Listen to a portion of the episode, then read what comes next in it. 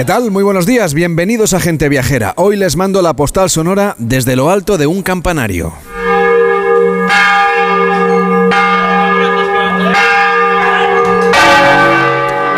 No sé si han notado la sutil diferencia entre el toque de la primera campana y la segunda. Esas que escuchan en notas más graves y solemnes no solo son campanas más grandes, son campanas que han puesto a sentarse. Pusadas a seura, que se diría en catalán. Se usa esta expresión para una técnica de repique que consiste en elevar la campana hasta que casi dé la vuelta, pero sin llegar a girar del todo. Se coloca la copa mirando a Dios, dicen los campaneros que siguen manteniendo vivo este oficio. En el campanario donde estamos, en Sarvera, el toque a misa, a fuego, a fiesta o a difuntos es manual. Solo están mecanizadas las horas en punto y los cuartos. Aquí siguen en activo unos 30 campaneros que tocan a rapicons, tirando de la cuerda con fuerza o con un mecanismo de pedales de madera que hace llegar la vibración del cobre y del estaño fundidos a todos los rincones de la ciudad. Hubo un tiempo en el que se confiaba en las campanas para que favoreciesen a la cosecha, usando una composición que cuentan deshacía las nubes que portaban granizo y amenazaban la cosecha. Desde Sarvera, en la comarca de la Sagarra, en la provincia de Lleida, donde el toque de campanas sigue siendo manual y por tanto es patrimonio de la humanidad, desde este campanar les mando la postal sonora de gente viajera.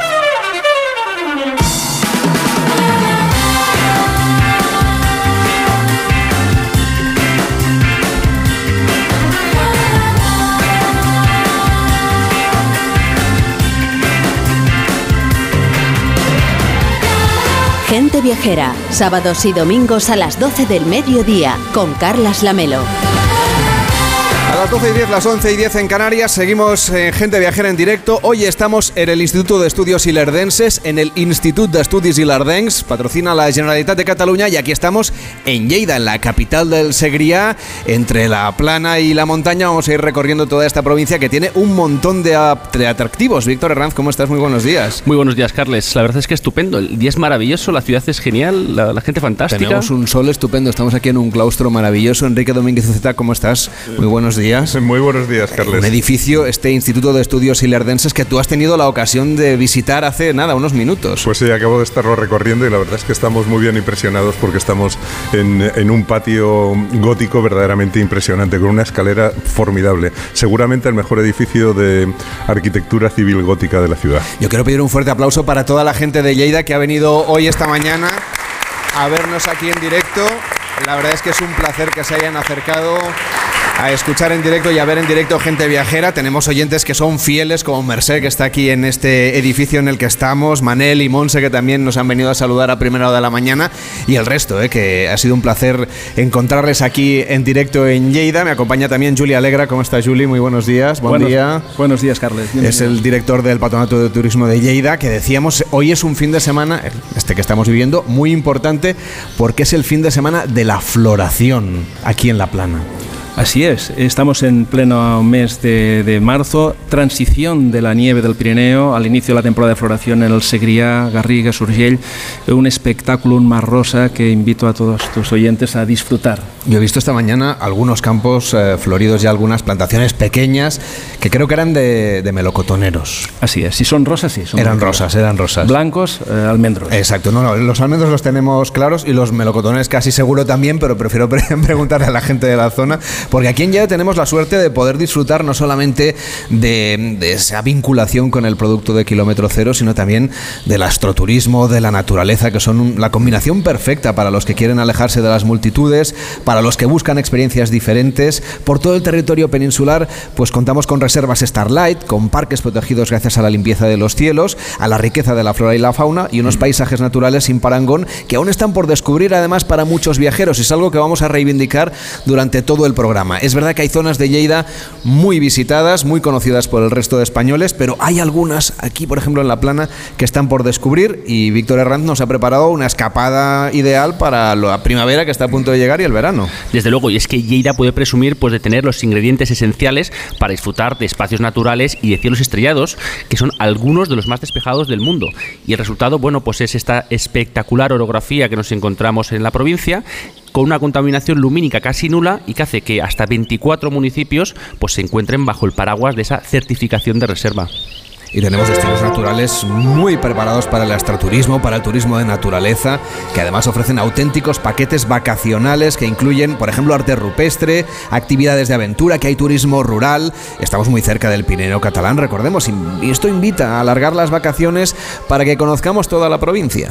Desde luego, y uno de esos destinos únicos, que, ya todo el mundo lo conocerá, pero que hay que recargarlo, pues es el Parque Nacional de Aguastortes, que es único en su categoría aquí en Cataluña. Su impresionante paisaje de alta montaña pues nos invita a descubrir ese impresionante relieve y una gran riqueza natural. A ver, ¿y cuál es el protagonista de un viaje al Parque Nacional de Aguastortas? Pues yo creo que sin duda es el agua, con casi 200 lagos e innumerables riachuelos, pues es probablemente su seña de identidad. Además, aquí hay bueno, pues dos patrimonios mundiales que rodean el parque, uno por el conjunto románico, que ahora celebra 900 años, y otro, bueno, pues las fallas de montaña, como nos comentaba la bióloga Laia Calaf Viñolas, que es la directora del Parque Nacional de Aguastortes y Estani de San Maurici. Tenemos la categoría internacional de Parque Nacional por los valores excepcionales. Aquí encuentran refugio desde el quebrantahuesos o el urogallo a grandes mamíferos o plantas como la orquídea fantasma y grandes bosques de abetal y pino negro, además de pastos de alta montaña. Somos Red Natura 2000 Europea y destinación Starlight por la calidad del cielo nocturno y nos rodean dos patrimonios mundiales, uno por el conjunto románico que ahora celebra 900 años con un montón de actividades y por las fallas de montaña. En el parque encontraréis actividades todo el año. Ahora, por ejemplo, podéis hacer raquetas con guía o alquilándolas en las casas del parque y senderismo y paseos para todos los niveles, con visitas guiadas de múltiples temáticas, desde flora, setas. No solo es un refugio para la fauna y la flora, sino que también hay actividades todo el año. Ahora están con las raquetas de nieve, pero enseguida se abre la temporada del senderismo. Hay visitas educativas, también de noche, donde podemos disfrutar de esos cielos estrellados que están desprovistos de, contaminación lumínica. Desde luego, y otro de esos indispensables también para degustar los cielos nocturnos, pues es el Parque Astronómico del Montsec, que se encuentra en el municipio de Ager, en una localidad extraordinaria y considerada, bueno, pues como uno de los mejores lugares para la observación del cielo aquí en Cataluña. Es el segundo lugar del mundo en recibir esa doble certificación de reserva y destino turístico Starlight en 2013, que cuenta además con el aval de la UNESCO. Desde luego, y un equipamiento moderno que les permite bueno, pues realizar actividades de día y de noche para todo tipo de visitantes, que abarcan también estudiantes que van desde niños de educación infantil a universitarios. Un espacio, un espacio protegido frente a la contaminación lumínica, como nos explicaba pues Salvador Rivas, que es el director del Observatorio de Estrellas del Monsec. Lo que podemos realizar aquí es esencialmente descubrir el universo, tanto de día como de noche. Nuestras visitas diurnas incluyen siempre una sesión de planetario en el Ull del Montsec, que es un planetario muy excepcional, y una sesión de observación del Sol. Mientras que nuestras visitas nocturnas, que son un poco la joya de la corona, pues incluyen también una sesión de planetario en el Ull del Montsec y una sesión de observación del cielo nocturno con los objetos más destacados de la noche. A todo ello se suma la visita pues, a, la, a la exposición permanente, eh, con la sala del universo y la sala Starlight dedicada a la protección del cielo nocturno. Podemos retirar la cúpula de este planetario y una pared frontal y quedar completamente al descubierto. Esto no lo hace ningún otro planetario del mundo y nos permite pasar de tener un cielo virtual a un cielo real también otro tipo de experiencias como el Festival de Astronomía en otoño, el ciclo de música Sota las Estrellas, con conciertos acompañados de proyecciones en el cielo. Una provincia esta de Lleida para disfrutar no solo de noche, sino también de día y más en estas fechas que están próximas a la primavera. Exacto, y sí, como decíais, bueno, pues ahora comienza la floración de los árboles frutales, que es un acontecimiento capital no solo en el territorio, sino en el mundo entero.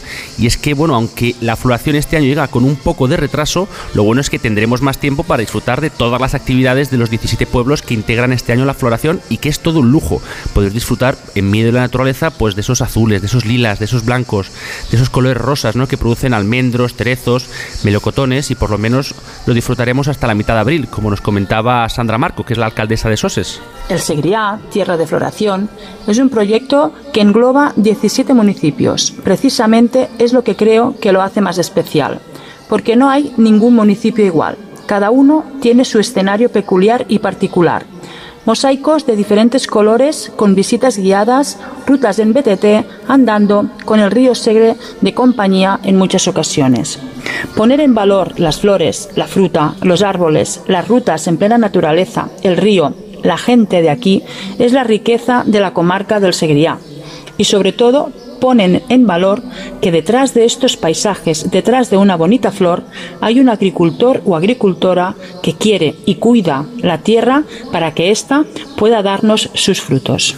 Para disfrutar a fondo de esta provincia, nada mejor que hospedarse en Lleida, donde hoy estamos haciendo gente viajera en directo. Es una ubicación excepcional. Víctor, ¿qué consejos nos darías para hacer un primer recorrido por esta ciudad? Enseguida vamos a conocer más a fondo su patrimonio con Enrique, pero nada, una pinceladita para empezar. Venga, pues mira, yo aprovecharía, ya que nos vamos a alojar en Lleida, pues optar por el Parador, que es un edificio maravilloso, y empezar la mañana pues viendo cosas históricas, ¿no? Y también pues a escasos minutos del mismo Parador está el eje comercial peatonal de la ciudad, que es el segundo más largo de Europa. Hay varios monumentos también maravillosos, como la Catedral Nueva o este Instituto de Estudios eh, Leridenses, o el, que antiguo Hospital de Santa María, perdón, el Ayuntamiento, la Plaza San Juan, o por ejemplo las eh, adoberías, que también son maravillosas. Pues estamos recorriendo, como les decíamos, todo lo que podemos ver aquí en Lleida, pero antes eh, querías contarnos algún secreto sobre la Plaza de la, la Paería, el casino principal de estilo neoclásico y también, nos decías, la posibilidad de alojarnos en un lugar con historia. Desde luego, y es que muy cerquita de aquí está el, el Parador y bueno, nos, nos comentaba Miguel López, que es su director, que es un sitio excepcional. Parador de Lleida se sitúa en el antiguo convento del Rosé. Es un convento que fue fundado por los dominicos eh, y que se distribuye en dos partes. La parte de la iglesia, que alberga el restaurante, y la parte del convento, que es donde está el claustro, de tres plantas, donde se distribuyen las 53 habitaciones del Parador. Eh, en cuanto a la gastronomía local, nosotros eh, nos aproximamos a las zonas de influencia de la provincia de Lleida, tanto en los aceites, los vinos, costes del Segre, aceite de denominación de origen eh, de Les Garrigues y todos los productos de proximidad que nos dan pues, las diferentes carnes, verduras y frutas de, de la zona. Lleida también ofrece buenos espacios naturales como el Parque de la Millana, el Arboretum perdón, o el Jardín Botánico, con más de medio millar de especies botánicas ordenadas según la zona del planeta, es decir, un viaje a través de la naturaleza y también hay espacio para los amantes del enoturismo, Víctor. Así es, y es que además desde el Parador organizan toda la información necesaria pues, para ir a visitar esas bodegas y esos viñedos de las rutas enogastronómicas de la denominación de origen Costers del Segre, que son una maravilla. Y tenemos, por supuesto, la Seubella, que Enrique Domínguez Uceta ha visitado a fondo con el resto del equipo. Uceta disfrutó especialmente viendo este templo, su claustro, que son extraordinarios. Nadie que venga a Lleida debería perderse la visita. Yo diría que tanto desde fuera como desde dentro. Pues sí, sin duda, Lamelo. La Seu Bella es un monumento mm, mm, bella, es bellísimo, pero en este caso con B y único. Pocas catedrales yo creo que tienen la presencia de esta, que es como un faro en la extensa llanura que rodea el paisaje bastante horizontal de Lleida. Mm, eh, es un paisaje casi marino, en el que cuando veníamos ayer eh, realmente veíamos emerger una colina desnuda coronada por la silueta de la catedral y no me extraña que le llamen el castillo de Lleida eh, por su posición dominante. Se ve desde lejos. Antes de llegar Luego ya entramos en la ciudad, fuimos subiendo entre fortificaciones y murallas a la parte más alta donde está la catedral y el antiguo Palacio Real, eh, pero están allí un poquito solos, rodeados de terrazas que son miradores sobre la ciudad que queda a sus pies y con la línea de montañas cerrando el paisaje hacia el norte con las estribaciones de los Pirineos. Realmente es precioso, pero yo creo que no es nada comparado con la belleza del interior del claustro gótico, de esas naves altísimas con huecos adornados con esos trenzados de piedra en un claustro que yo creo que es único porque está abierto en dos de sus lados al exterior y al paisaje. Yo diría que es casi un claustro colgado en el aire, un claustro mirador. Y además esconde otra sorpresa porque allí, desde ese claustro, se accede a la torre, que es todavía mejor mirador, todavía está más arriba, hay que subir un poco con esfuerzo, 238 escalones que subimos todos eh, los del equipo de gente viajera por una larga escalera de caracol, pero merece la pena llegar arriba. Sí, ¿eh? sin duda alguna, una ascensión costosa, pero vale la pena para ver la ciudad a vista de pájaro con el río Segre y la ciudad antigua entre el río y la Seu Bella. Eh, puedes ver el claustro desde arriba, puedes ver la ciudad y después pues bajar a disfrutar del espacio interior de esa catedral que es toda de piedra, incluso las bóvedas es de transición del románico al gótico, de grandes dimensiones está completa y está sin culto, de manera que ves un extraordinario ejemplo de pura y de bella de construcción desnuda. La verdad es que nos sentíamos casi como los viajeros del romanticismo, teniendo el templo a nuestra disposición y pudiendo pasear por él con total tranquilidad. Es muy curioso porque dentro tienen espejos en el suelo para que disfrutes contemplando las bóvedas mirando hacia abajo, sin necesidad de romperte el cuello, y el templo está dedicado a Santa María. Se inició en 1203, es de planta de cruz latina, tres naves, se consagró en 1278, pero la verdad es que si piensas en las fechas en que se hizo mm, esa especie de buque de piedra verdaderamente impresionante, pues te quedas sobrecogido de la calidad de la construcción. Bueno, no vamos a describirlo más, yo creo que hay que verlo, hay que venir y verlo, y bueno, al menos hay que decir que será antes o después patrimonio de la humanidad, porque el conjunto es único, esa catedral, ese claustro, el palacio real que está al lado, la fortaleza, los bastiones, la verdad es que es un conjunto formidable. Incluso fíjate que la memoria del Palacio Real eh, nos recuerda que allí tuvo residencia el último califa de Córdoba, allí fue el nacimiento de la corona de Aragón y el juramento de fidelidad de los nobles aragoneses y catalanes a un niño que sería Jaime I el Conquistador más adelante. Bueno, todo bien conservado porque estuvo tres siglos en manos militares, nadie lo tocó mucho, por eso dicen que no tiene adiciones ni modificaciones barrocas, lo cual, bueno, pues también es un privilegio. Desde luego la visita que no se pueden perder. Pero la Seubella no es lo único que hay que visitar cuando lleguemos a Lleida, hay muchas cosas más, Enrique. Pues sí, la verdad es que desde las alturas de la catedral se ve otra colina que tiene otro castillo y que es el castillo de Gardeni, em, un castillo de caballeros templarios de la segunda mitad del siglo XII, que cinco siglos después se convirtió en una fortaleza moderna con baluartes y fosos espectaculares para evitar los ataques de la artillería y se visita. Tiene un centro de interpretación de la Orden del Temple, que también yo creo que es un tema muy interesante y hay más cosas que ver, sobre todo, bueno, lo estabais comentando, el centro histórico de la ciudad entre el río y la Seubella y por supuesto la Catedral Nueva que tenemos aquí al lado del siglo XVIII, donde realmente está mm, el culto, la función religiosa de la catedral y la animación y la vida urbana en torno a la Plaza de San Joan, eh, que tiene un templo neogótico y desde donde se puede tomar un ascensor. Esto es importante para subir a la Seubella sin dificultades, sin tener que trepar o darse una paliza cuesta arriba o llamar a un taxi. Y el Palacio mm, de la Paería también, donde está el ayuntamiento, que es románico civil, mm, está ahí también desde el siglo XII. La verdad es que es estremecedor pensar que aquí nos contemplan ya eh, más de ocho siglos o nueve de, de historia. Enrique reivindica que este conjunto de la Seubella y todo su entorno se ha declarado patrimonio de la humanidad. Juli, ¿cómo va el tema del expediente? Que sé que esto de que algún sitio lo, lo consideren patrimonio no es un camino nada fácil. Como bien dices, no es un camino nada fácil, eh, pero para los leridanos la candidatura es una candidatura muy sólida, aunque están las reticencias, porque pensar de que son muchos los patrimonios de la humanidad que están licitando para conseguir este reconocimiento, ahí está Lleida, la candidatura es sólida y con mucho cariño y ganas estamos esperando que tarde o temprano, pero llegará. Deberíamos decir también que en Lleida, además de, de todo este patrimonio que estamos conociendo, podemos viajar en el tiempo en el Museo de Lleida, no porque sea de Lleida, sino porque es un museo muy importante. Pues sí, es verdad, es un museo interesante de arquitectura moderna, inaugurado en 2007, en el que han reunido varias colecciones que permiten conocer la historia de la ciudad desde la prehistoria hasta hoy mismo.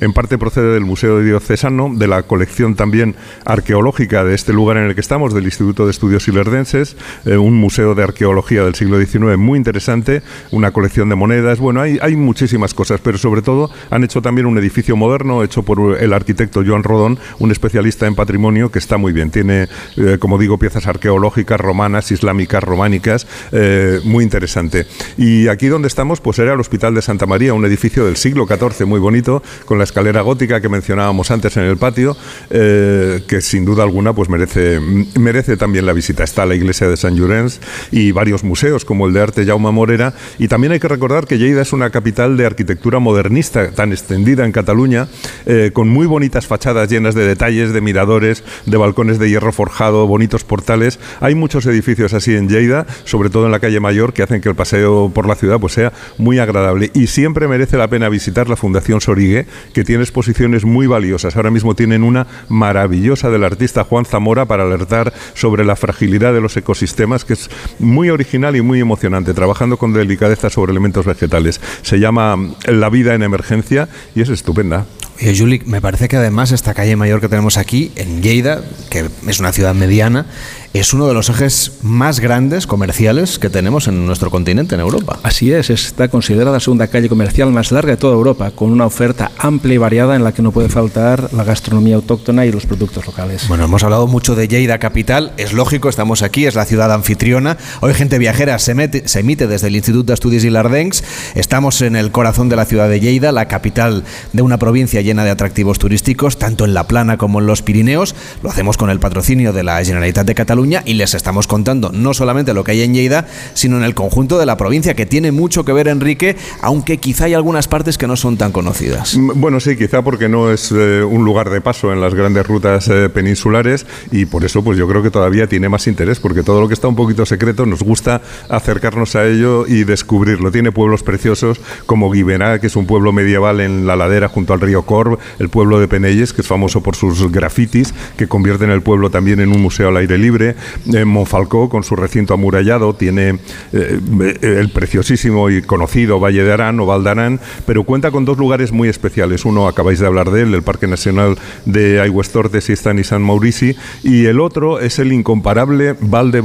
No me extraña que lo hayan declarado Patrimonio de la Humanidad. Es famoso por el conjunto de sus iglesias románicas, pero es un verdadero valle secreto, es casi mágico porque está allí aislado al pie y entre las cimas de los Pirineos, en un entorno natural maravilloso, aparece salpicado de pueblitos en los que emergen las torres de las iglesias románicas, es una especie de paraíso medieval donde es fácil imaginar pues esa vida cotidiana hace siglos en un paisaje de montaña, pasando los rigores del invierno, dedicados a la ganadería y elevando sus templos románicos para dar gracias a Dios por una vida sencilla en un mundo tan convulso y lleno de riesgos como era el del medievo. Cuando estás allí tienes esas sensaciones. Desde luego es uno de los lugares más bonitos del Pirineo de Lleida y mira que está lleno de sitios que merece la pena verlos. Pues sí, esos eh, paisajes son fantásticos. Antes cuando estabais comentando lo del patrimonio de la humanidad me parece que se hizo la petición como monumento, pero también hubo la tentación de hacerlo como paisaje mm. eh, cultural porque realmente la relación del paisaje y la cultura aquí en Lleida es intimísima. O sea que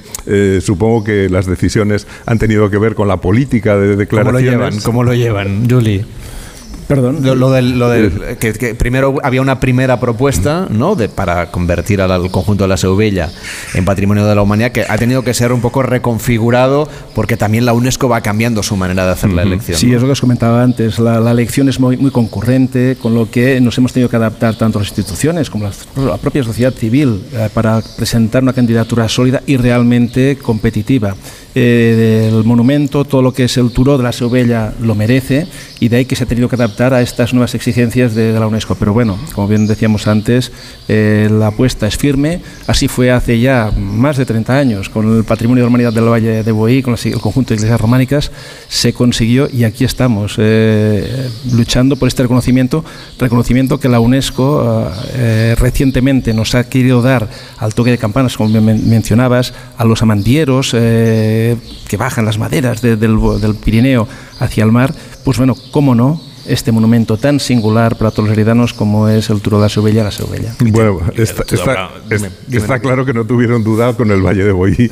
es, una cosa que se la dieron directamente porque la verdad es que aquellos paisajes son fantásticos, pero lo verdaderamente valioso son esas iglesias románicas de esos pueblecitos que van quedando al lado de la carretera cuando vas subiendo. La verdad es que es una experiencia preciosa con unas cuantas casitas en torno a una iglesia modesta en proporciones, pero siempre muy armoniosa en su sencillez de estilo románico, con con ascendencia lombarda y con un campanario al lado. La verdad es que es como de cuento. Hay que mm, entrar en Castelló de Tor, en Jesp, eh, que tiene un precioso Cristo gótico en su interior, en Col, que es otro pueblito diminuto con restos de pinturas góticas en, el templo, Cardet, en cuya iglesia se guarda una imagen de la Virgen del siglo XIV, Barruera, con un templo del siglo XII que tiene tres ábsides, todo pequeño, todo está hecho a la medida de las personas, como esas iglesitas que a mí me gustan tanto porque son acogedoras, no son imponentes, sino que parece que te acogen y que te abrazan. El mejor campanario dicen que es el de Eril Laval y luego se pasa por Caldes de Boy, se llega a Boy, claro, a 1300 metros de, de, altitud con un aire limpísimo que tiene vistas sobre todos estos pueblitos que acabamos de mencionar y en la iglesia de Boy pues se pueden ver copias de las pinturas murales que eh, ahora están en el Museo de Arte de Cataluña en Barcelona. En Boí también hay un casco antiguo pequeñito, precioso, y, y nos falta todavía llegar a Taúl, que tiene dos iglesias mm, más conocidas quizá del valle por la calidad de sus pinturas y que son del siglo XII. Una es San Climén, que está aislada en el centro de un prado con tres naves y tres ábsides, pero todo rústico, sencillo, con la joya que es la copia del Pantocrátor en el que ese Cristo en majestad pues nos mira con ojos que parecen de otro mundo. Es magnífico, igual que otro templo, el de Santa María, que tiene en el ábside las pinturas de la Virgen con unos azules delicadísimos. Y luego hay otros templos como el de San Quirce, que, es del siglo IX, es un románico antiguo medieval, como el casco antiguo del tiempo. La verdad es que, como ves, mm, estoy seguro que quien vaya allí eh, va a disfrutar muchísimo, y no solamente con el arte, sino con lo que estaba diciendo antes, esa íntima relación entre el paisaje y, el arte que yo creo que podríamos decir que caracteriza eh, la provincia de Lleida. Y que también tiene una variante del Camino de Santiago. O sea, que tienen de todo un fuerte aplauso para Enrique, por favor, por este recorrido que nos ha hecho por toda la provincia. Decíamos, Juli, que vuestra campaña de promoción, entre otras cosas, pone de manifiesto lo importante que es ese ADN del que hablaba Enrique, ese ADN de Lleida. A ver, háblanos cómo son las personas que viven en Lleida, los lerdenses. Este ADN eh, lo simplificamos en A de auténtica, D de diferente, N de natural. El ADN, eh, ahora comentabais precisamente nuestra autenticidad, esto que nos hace singulares, diferentes desde nuestra cultura, nuestra gastronomía, nuestra propia personalidad, eh, tierras de Pirineo, tierras duras, tierras de plana, en la que se ha tenido que pasar de tierras de secano a tierras de regadío. Es decir, hay una lucha importante eh, y un carácter innato en la gentelería y nuestros productos así también lo reflejan. Hablabais del vino, la ruta del vino, hablábamos también, podemos hablar del aceite o incluso la, la, fruta, la fruta de Lleida, reconocida incluso con eh, denominación de origen propia. Eh, este ADN es un ADN que nos hace diferentes de cara a otros destinos turísticos, puesto que el turista cuando busca una demarcación busca esta autenticidad, busca este carácter singular de un territorio y aquí en Lérida lo ponemos mucho en valor. La D de diferente en que Lérida es diferente a las cuatro estaciones del año. No tiene nada que ver el invierno que está acabando ahora, en el que podemos esquiar en las 11 estaciones de esquí, tanto alpino como nórdico, y disfrutar de la floración en el Segrià, Garrigues y Urgell. Es un territorio en el que saltamos a la primavera, en la que eh, la eclosión del verdor, este agua eh, riega nuestros ríos, en los que se puede llevar a cabo infinidad de prácticas deportes de aventura. Cerca de 170 empresas se dedican a las actividades de, aguas bravas, eh, senderismo, cicloturismo, con lo que saltamos de una estación en un mismo territorio a otra en la que la naturaleza prima y Lleida, en este caso en la primavera, pues bueno, es, es una eclosión de vida. El verano es la época en la que los turistas masivamente buscan destinos y Lleida ha sabido estos últimos años poner en valor lo que es el espacio, la naturaleza, esta naturaleza que nos ha hecho tan singular y que forman parte de la N, que hablamos del ADN, auténtica, diferente, natural. Eh, la provincia de Lleida tiene eh, la concentración de árboles más altos de tres metros de toda la península ibérica. Hablabais antes de paradores nacionales en los que eh, la provincia de Lleida tiene cuatro, es la provincia de España junto con Pontevedra en número de paradores. Eh, en el verano las actividades son múltiples y muy variadas, tanto en el Pirineo como en la plana, y saltando y reincidiendo lo que era la N de naturaleza, el Parque Nacional de Tortes y Están de San Mauricio, una maravilla eh, que da pie a rutas como carros de FOC que van saltando de Cuéntanos un poco cómo es esa ruta, porque eh, es una ruta que tiene muchos adeptos, hay que estar un poquito en forma para hacerla, hay refugios repartidos por todo el parque y, no son muchos días además. No, es una ruta que nació ya hace bastantes años para poner en valor precisamente esto, el senderismo, esta actividad tan nuestra en, eh, Lleida. Hay muchas eh, carreras de montaña, cursos de montaña, y en el caso de, Carros de Foc nació como iniciativa de los responsables de los diferentes refugios del Parque Nacional. Y eh, consiste en ir andando de un refugio a otro, y en cuanto has asolido el circuito de los refugios, obtienes un reconocimiento por haber llevado a cabo esta ruta.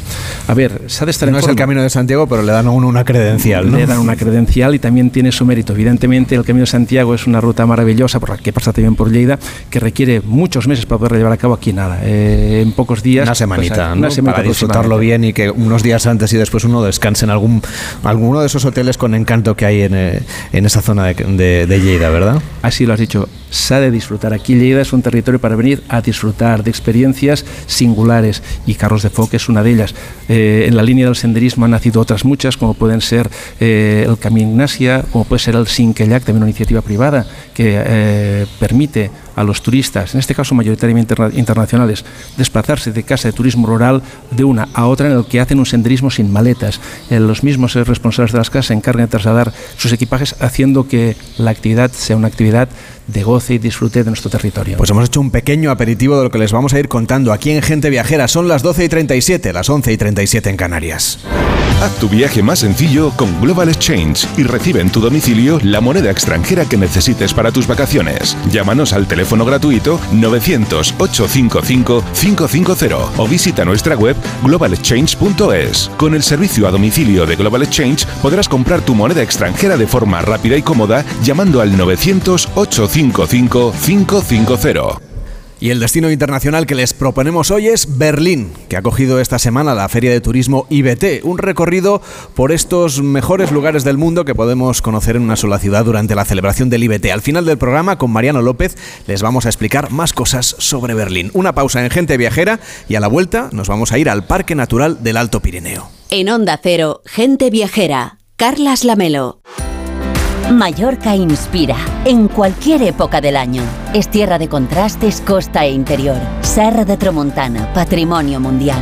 Mallorca es gastronomía y paraíso del deporte. Encuentra más razones para visitarnos en mallorca.es. Fundación Mallorca Turismo, Consell de Mallorca. Sofía tiene 22 años. Siempre le han gustado las matemáticas y todo lo relacionado con el espacio. Desde pequeña tenía clara su vocación.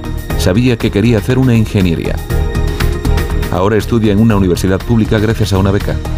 Cuando termine piensa ampliar su formación con un doctorado que le permita completar su currículum y dedicarse a uno de los campos con más futuro, la aeronáutica.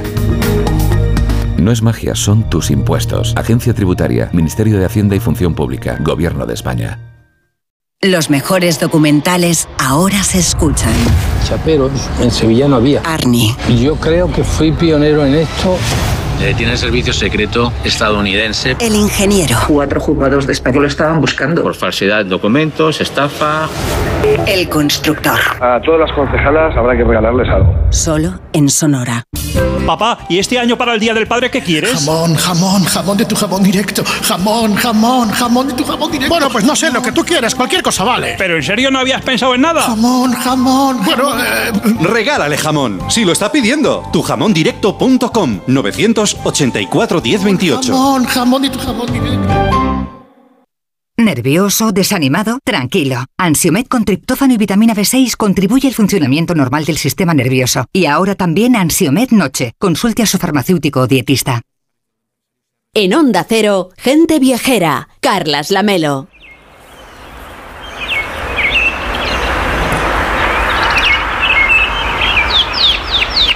A las 12 y 40, a las 11 y 40 en Canarias seguimos haciendo gente viajera en directo hoy desde el Instituto de Estudios Ilerdenses. El Instituto de Estudios Ilerdenses. Estamos en el corazón de la ciudad de Lleida, la capital de una provincia llena de atractivos, de atractivos turísticos, tanto en la plana como en los Pirineos. Lo hacemos con el patrocinio de la Generalitat de Cataluña y justo a los Pirineos nos vamos al Parque Natural del Alt Pirineu. Es el espacio natural protegido más extenso de Cataluña, bajo la cumbre más alta, la Pica d'Estats, que es un clásico también de los amantes de la naturaleza este territorio es una reserva del patrimonio natural y cultural donde destacan los extensos pastos mantenidos por usos sostenibles, también animales emblemáticos como el urogallo, el quebrantahuesos o el oso pardo que tienen aquí su refugio, Víctor. Desde luego, la verdad es que es una maravilla y un sitio perfecto pues para la observación de aves y otro tipo de animales que cuenta con una extensa red de caminos para descubrir todos sus rincones y ya sea andando o en bici. Eso sí, nos han dicho que la bici para profesionales, que las cuestas son bastante empinadas, pues podremos descubrir una gran variedad de paisajes que van desde bosques mediterráneos hasta flora alpina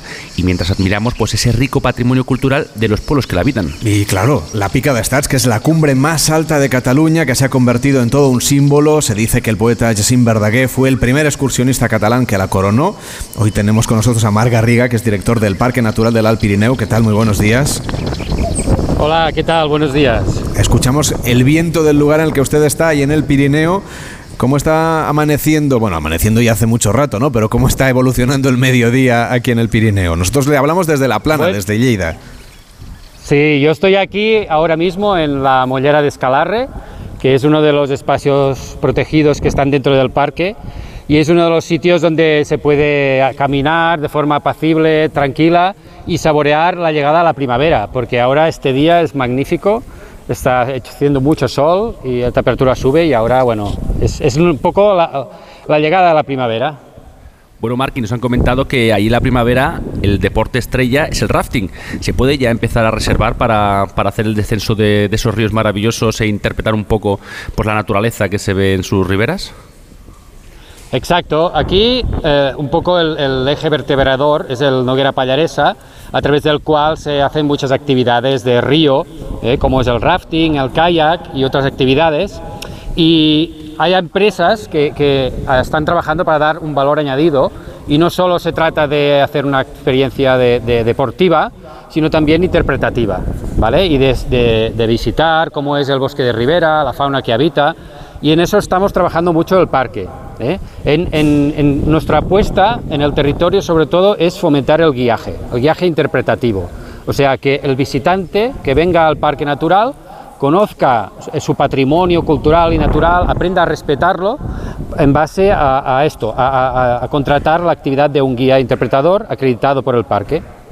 Es la mejor manera de conocer todos los lugares, pero un espacio de naturaleza especialmente, porque si no, a los viajeros se nos escapan muchos detalles. No sé, tienen ustedes la mollera de Escalarre, que es un espacio natural único y hay aves migratorias. Si nos acompaña un naturalista, pues lo veremos todavía más claro. Hay 900 kilómetros señalizados de senderos que pueden practicar cualquiera de los eh, senderistas que nos escuchen. Hay pueblos, hay montañas. ¿Cómo podemos recorrer estas zonas? ¿Qué facilidades les dan ustedes a los viajeros? Pues desde el parque nos encargamos de mantener uh, toda la red de senderos. Muchas veces son itinerarios que se hacen sobre caminos históricos, caminos con, con, márgenes de piedra seca, empedrados, que comunicaban los antiguos pueblos de estos valles y que ahora se han recuperado y señalizado para disfrutar uh, a través del senderismo. Y realmente es una actividad que, que es la actividad estrella mucho más incluso que el rafting aquí en el, en el, Parque Natural, donde mucha gente nos viene a visitar durante todo el año, no solo el verano, ¿eh? sino todo el año para disfrutar del senderismo. Bueno, y un parque además que, que, está vivo de población, ¿no? Tiene, más, tiene varios núcleos de, de habitantes y hace, hay actividades eh, agroganaderas dentro del parque. ¿Podría existir este singular paisaje sin estas explotaciones? ¿Cuál es el equilibrio entre la naturaleza y, y las explotaciones? Bueno, el parque yo siempre digo que esto es como un parque rural. Aquí la esencia del parque es este mosaico de actividad agroganadera, estas, estas familias agroganaderas que tienen vacas, yeguas, cabras y ovejas que ayudan a mantener este paisaje abierto de pastizales, de, prados de siega y en, la, eh, y en verano en la alta montaña. Y, todo esto no se puede entender eh, el parque sin esta actividad, pero a la vez es un gran reservorio de biodiversidad, como habéis dicho, aquí hay urogallo, hay perdiz nival, quebrantahuesos uh, y el oso pardo. ¿eh? Y aquí, por, por, eso, desde el parque, el valor ganadero y el valor, por ejemplo, del oso, todos son dos valores muy importantes y por eso siempre estamos trabajando para la convivencia de las, de las dos actividades. ¿Y se deja ver el oso pardo de vez en cuando? Verá, no es tan fácil como en el Cantábrico, donde hay miradores. Aquí, a ver, la población poco a poco va creciendo y cada vez es un poco más fácil. Si tú quieres llegar a ver un oso pardo, lo mejor es que contrates un guía experimentado, que saben dónde llevarte, dónde hay sitios buenos para observar y con mucha paciencia puedes llegar a verlo. O si no, hacer actividades más de buscar rastros, que es un poco más fácil. Y lo que siempre recomendamos es primero hacer una visita a la Casa de los Bru de los Pirineos, la Casa del Oso Pardo, que está en Isil, donde hay un centro interpretativo que da a conocer un poco esta especie, pero siempre desde un discurso integrador del territorio, donde se pone también uh, que la gente conozca también los problemas que da el oso pardo ¿no? y cómo se intentan solucionar. Y, por eso, y es muy importante que la gente lo conozca bien y, y sepa cómo, cómo apostar para la convivencia. Decíamos, Juli, lo importante que es el despunte que ha habido del turismo de naturaleza después de la pandemia. Creo que en Lleida les ha ido muy bien en los últimos años. Este verano también apunta que la cosa está no solamente muchos viajeros españoles que vienen a Lleida, sino también de otros países, ¿no? Porque ahora como es más fácil que viajen, porque se han abierto afortunadamente las fronteras, pues va a venir mucha más gente, ¿no? Así es, eh, como bien decía Marc en, en, su intervención, Lleida es un destino, el Parque Natural y Lleida en definitiva es un destino abierto los 365 días del año, siendo el verano la época punta en cuanto a atracción de turistas. Si bien eh, durante la pandemia la, el turista, el 80-90% venía a ser turismo de proximidad, a partir de ahora ya esperamos recuperar este 18-20% de turismo internacional, encabezado principalmente por el turismo eh, francés, seguido el inglés y el alemán.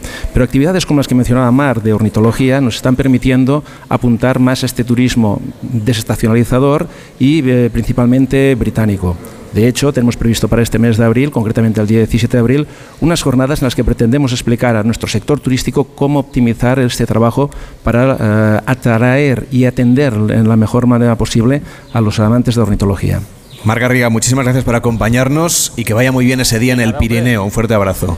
Sí, sobre todo venir ahora en mayo, que está todo súper verde y florecido, y es de las épocas mejores para visitar el parque. No os lo perdáis. Pues nos lo apuntamos. Los que puedan venir ahora en marzo y si no, pues durante la primavera, el verano, siempre es un buen momento para disfrutar del Pirineo. Hasta la próxima. Muy buenos días. Julie, te voy a pedir que te quedes hasta el final de la hora porque tenemos muchas más cosas que contar. Después de la pausa con Irene González, nos vamos a ir a conocer los pueblos medievales de Lleida. En Onda Cero, gente viajera. Carlas Lamelo. Mallorca inspira en cualquier época del año. Es tierra de contrastes, costa e interior. Serra de Tramontana, patrimonio mundial. Mallorca es gastronomía y paraíso del deporte. Encuentra más razones para visitarnos en mallorca.es. Fundación Mallorca Turismo, Consell de Mallorca. Tus hijos ya son adolescentes y es lógico y normal que te preocupe algo así. Ahora que han crecido ya no hacen planes con nosotros. Se quedan en casa solos o eso dicen. Y me preocupa lo que pueda pasar. Pues eso con Securitas Direct tiene solución, porque con su alarma estarán protegidos dentro de casa ante cualquier emergencia y con sus cámaras podrás ver que todo va bien, porque tú sabes lo que te preocupa y ellos saben cómo solucionarlo. Llama ahora al 900-272-272 o entra en securitasdirect.es.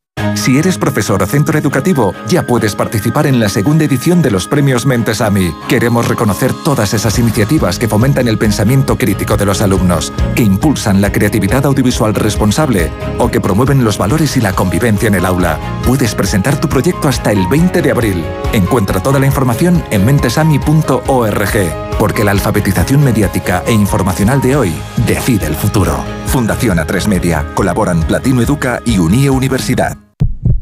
¿Tu colesterol pasa de 200? Toma citesterol. Citesterol con berberis ayuda a mantener tus niveles de colesterol. Baja de 200 con citesterol de Pharma OTC. Soy un enfermo de ELA y seguro que me imaginas en una silla, pero mi mayor soporte no es ese, sino la silla en la que se sientan mis acompañantes. Tú también puedes sentarte y sentirte cerca haciéndote socio en ffluzon.org con la colaboración del Ministerio de Derechos Sociales y Agenda 2030.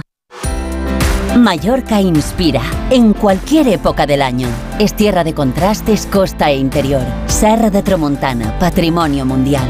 Mallorca es gastronomía y paraíso del deporte. Encuentra más razones para visitarnos en mallorca.es. Fundación Mallorca Turismo, Consell de Mallorca. En Onda Cero, gente viajera. Carlas Lamelo.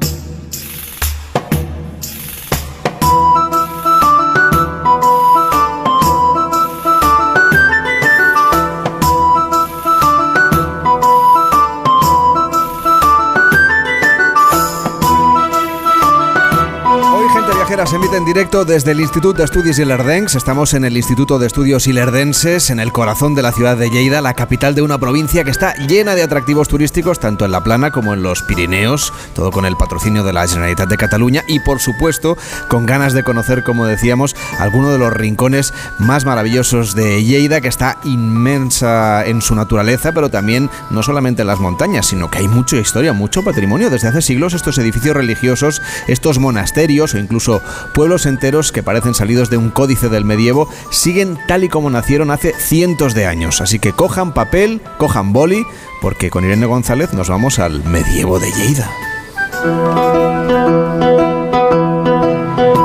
¿Qué tal Irene? Días. Muy buenos días, Lamelo, ¿cómo estás? ¿Cómo Yo- es ese matrimonio entre naturaleza y medievo que nos ofrece Lleida? Pues mira, es un matrimonio perfecto, porque Cataluña es una de las comunidades con más riquezas en enclaves de la Edad Media y Lleida, y Lleida en este sentido se lleva la palma en cuanto a pequeños pueblos medievales que casi se mimetizan en su entorno, porque la Edad Media dejó aquí en Lleida muchísimas joyas encajadas en la naturaleza y que hoy nos llevan a un precioso viaje en el tiempo por sus monumentos perfectamente conservados. La provincia está cuajada de monasterios, de puentes, de iglesias, de ermitas y de murallas arquitectónicamente asombrosas y de una belleza que de verdad emociona. Y, y además una parte del patrimonio cultural está muy vinculado a la ruta del Cister y a sus monasterios, que mucha gente no sabe que son los más importantes de toda Europa, que están llenos de tesoros lamelo por descubrir. Así que nos ponemos un calzado cómodo y nos trasladamos a la Edad Media, donde también recorremos el Valle del Corp, un rincón leridano casi inédito en los circuitos turísticos. Pues como dices, nos calzamos cómodos y empezamos esta ruta, ¿no? ¿Por dónde? Pues mira, yo me he traído el mapa y no sé muy bien por dónde empezar porque hay tanto que ver que me voy a centrar en algo. Sin duda, pues nada, nos vamos a ver a Barbergué en el Valle de Darán. Es mm, el pueblo habitado más alto del valle, donde es un buen plan visitar su museo, su iglesia y sus ermitas. Está muy cerca del Parque Nacional de Aigüestortes y de la estación de esquí de Vaqueira, pero aún así la Melo merece la pena porque es muy tranquilo. Hay que pasear por sus calles típicas aranesas y visitar sus iglesias, ermitas y museos, porque bueno, es una delicia, ¿no? Y muy cerquita, a unos 40 kilómetros, hay que ir a Caneján, que es otra joyita del Valle de Arán, que está rodeada de, pues de bosques, ¿no? De hayas y abetos, y aquí está la iglesia de San Cernil, que tiene unas maravillosas tallas y sagrarias, sagrarios. Y una preciosidad es Taúl, también rodeada de naturaleza y con un encanto espectacular, porque tiene muchas pequeñas iglesias románicas, como la de San Clemente y Santa María, que fíjate la melo si son bonitas, que han sido declaradas Patrimonio de la Humanidad por la UNESCO.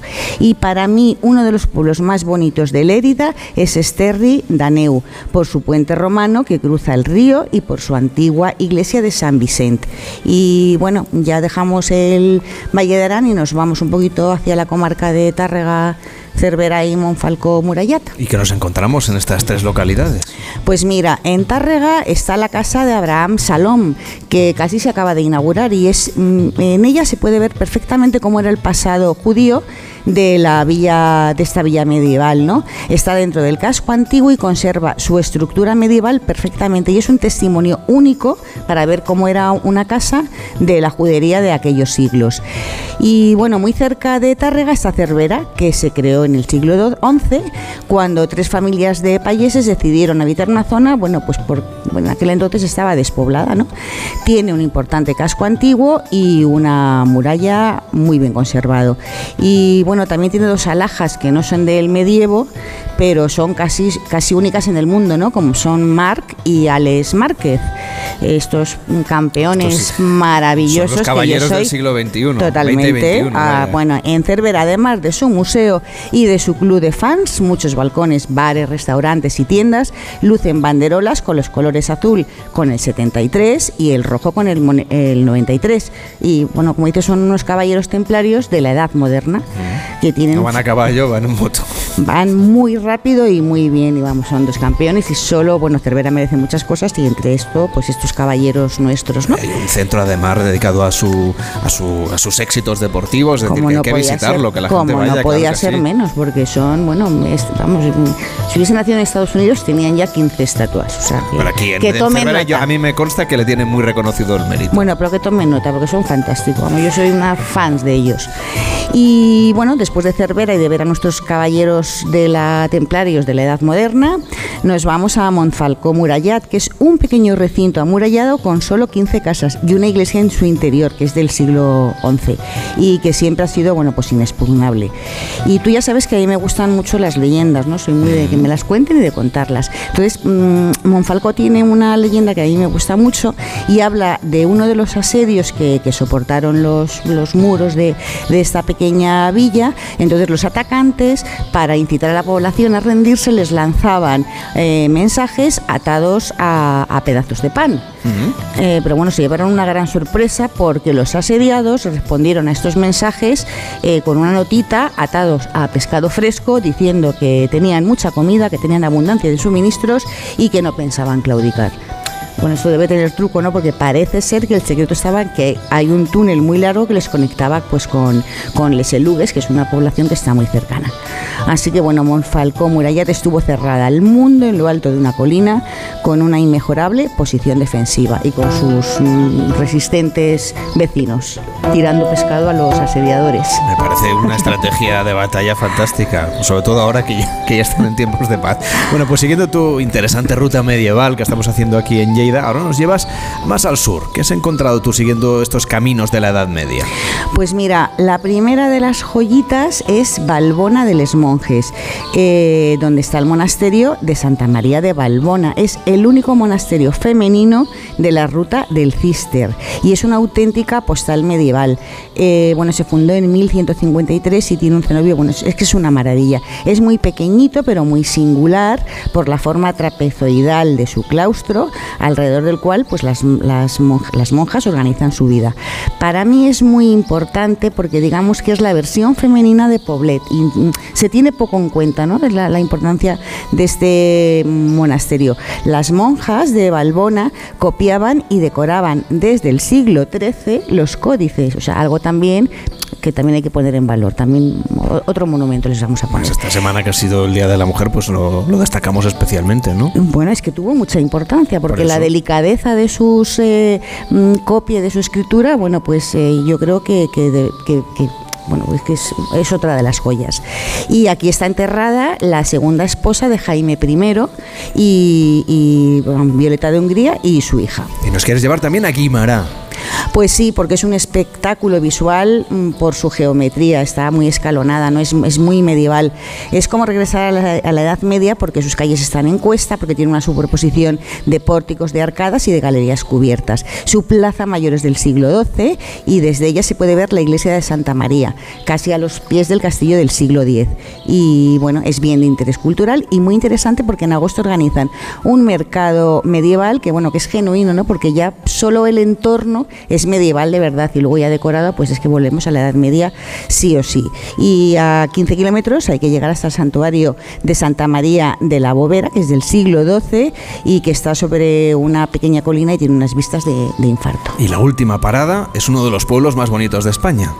Pues para mí sí, yo creo que es, eh, bueno, está, mm, ha- hay varios. Eh, Como tenemos poco tiempo, pues es- pero volvemos, ¿eh? Sí, a la vuelta después de las noticias. No, pero no, que, cuéntanos. que, que- que volvemos a. Lleida. Ah, cuando, Cuando podamos, vamos. Tenemos que volver, ¿no? encantados. Sí, porque bueno, hay que perderse Jerry de la Sal por su torre de la Presó, que bueno, fue cárcel, y, y Jerry de la Sal se llama así porque hay muchas teorías, incluso una mina del- de la época romana.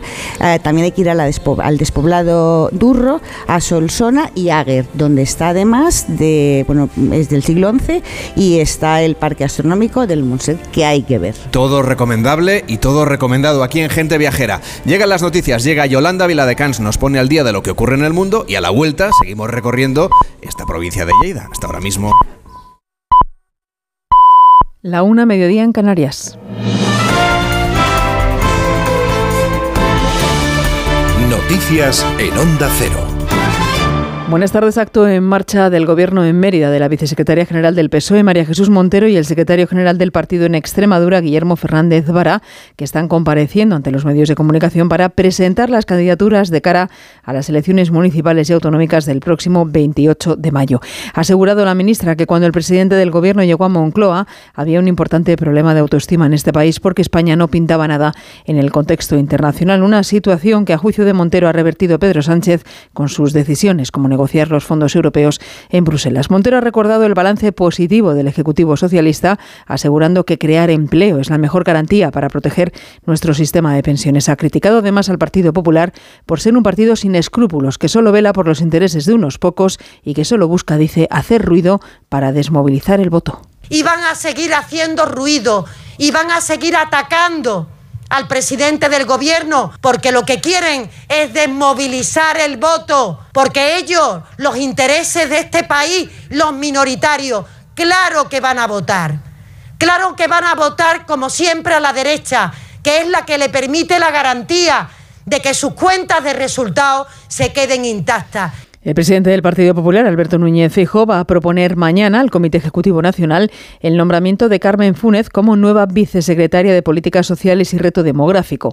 Además, a punto de cumplirse un año del Congreso de Sevilla, que eligió a Feijóo como presidente del partido, el PP ampliará su comité de dirección con dos nuevas vicesecretarías de Cultura y de Sociedad Abierta que ocupará el portavoz de campaña, Borja Semper, y de Estudios, que dirigirá Carmen Navarro. El líder popular habla este domingo en una entrevista en el diario digital El Español, ha vuelto a referirse a la ley del solo sí es sí después de su reforma.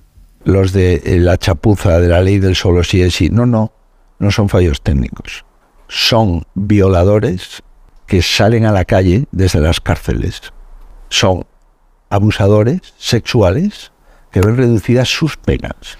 Fuera de casa ha dicho el presidente de Ucrania, Zelensky, que en lo que va de año la región de Yarkov, al norte del país, ha sufrido 40 ataques rusos con misiles.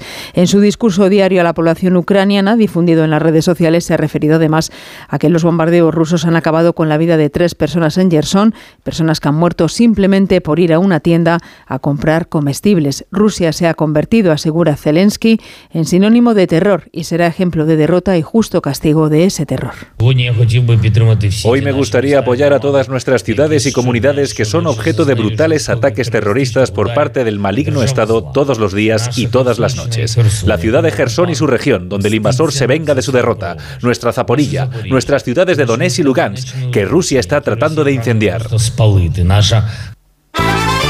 Deportes, David Camps. El Real Madrid celebra una junta directiva de urgencia en la que tratan el caso Negreira. Lo hace, señala el equipo blanco, ante la gravedad de las acusaciones por la Fiscalía de Barcelona por las sospechas fundadas de corrupción. El Madrid se personará como acusación particular y estudian en estos momentos las acciones que lleve a cabo en relación a este asunto. El Barcelona juega a las 9 de la noche en Samamés ante el Athletic de Bilbao con seis puntos de ventaja sobre el Madrid y con el caso Negreira como telón de fondo el técnico Xavi. Bueno, esto es un tema que lo, ocupa y quizá, quizá le preocupa, no lo sé, es una pregunta para, más para, para el Presi, pero él, él, dice que estemos tranquilos, que trabajemos, que, que, este, que, estemos por el fútbol y en eso, en eso estoy. No, no creo que nos perjudique, simplemente es, una, es un partido de fútbol que nosotros estamos concentradísimos en, en lo que hace el Bilbao, en ningún momento hemos, hemos hablado de, de lo que tú estás diciendo. Cuando se reúnan, pues eh, les preguntáis. El entrenador del Atlético de Madrid, Simeone, es cuestionado sobre el caso Negreira. Son temas que tiene que resolver la gente que lo tiene que resolver. Eh, nosotros eh, tenemos la ilusión de que se resuelva para que lo podamos entender todos y, y juguemos con las mismas herramientas a todos los equipos. Y está claro de que cuando se abre una puerta, después se abre una ventana. El Madrid prepara el encuentro de vuelta de la eliminatoria de la Liga de Campeones ante el Liverpool con la ventaja 2-5, aunque el entrenador blanco Ancelotti no quiere dar la clasificación por hecha. El dato es que tenemos ventaja, entonces somos favoritos. El otro dato es que, que tenemos que jugar 90 minutos a los mejor de nuestra posibilidad con la misma actitud que hemos jugado el partido de la ida. El dato objetivo es que tenemos desventaja en, la Copa de Rey, en la Liga, y tenemos una pequeña ventaja en la Champions, pero esto no significa que la Champions es más fácil. La Champions es la competición más complicada del mundo.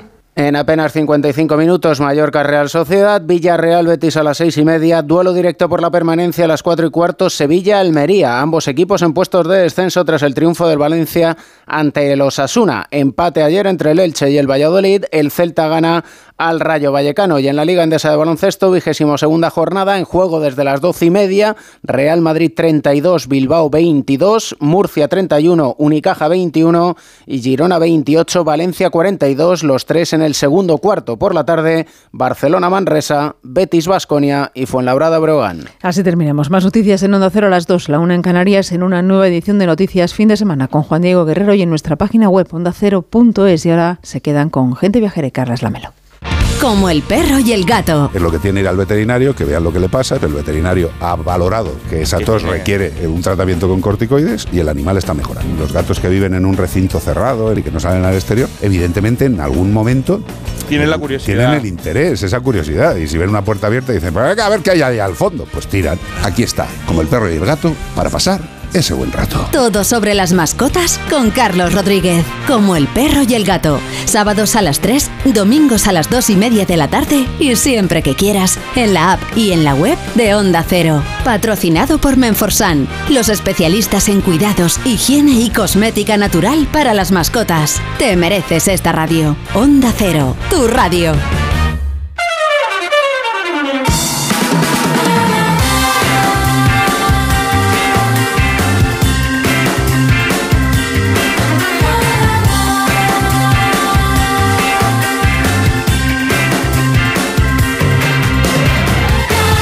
Gente Viajera, sábados y domingos a las 12 del mediodía, con Carlas Lamelo.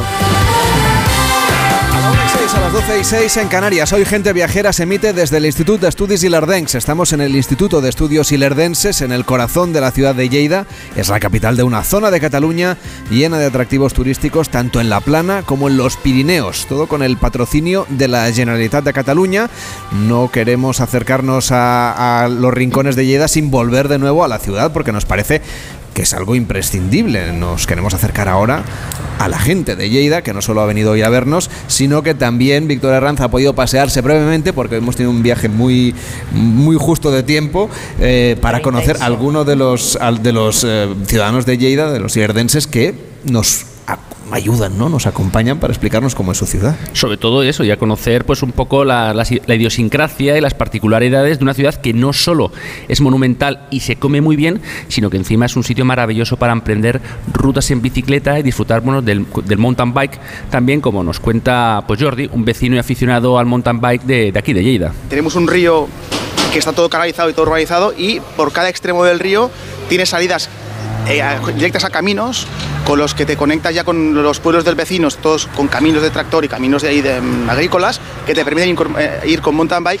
pues sin pisar asfalto hasta hacer rutas de 100 kilómetros. Y Lleida además es una ciudad que está, como estás en un centro agrícola muy importante, pues tiene muchas redes de caminos y te conectan casi con caminos enteramente hasta la costa, hasta Cambrils y hasta la montaña, hasta el Pirineo.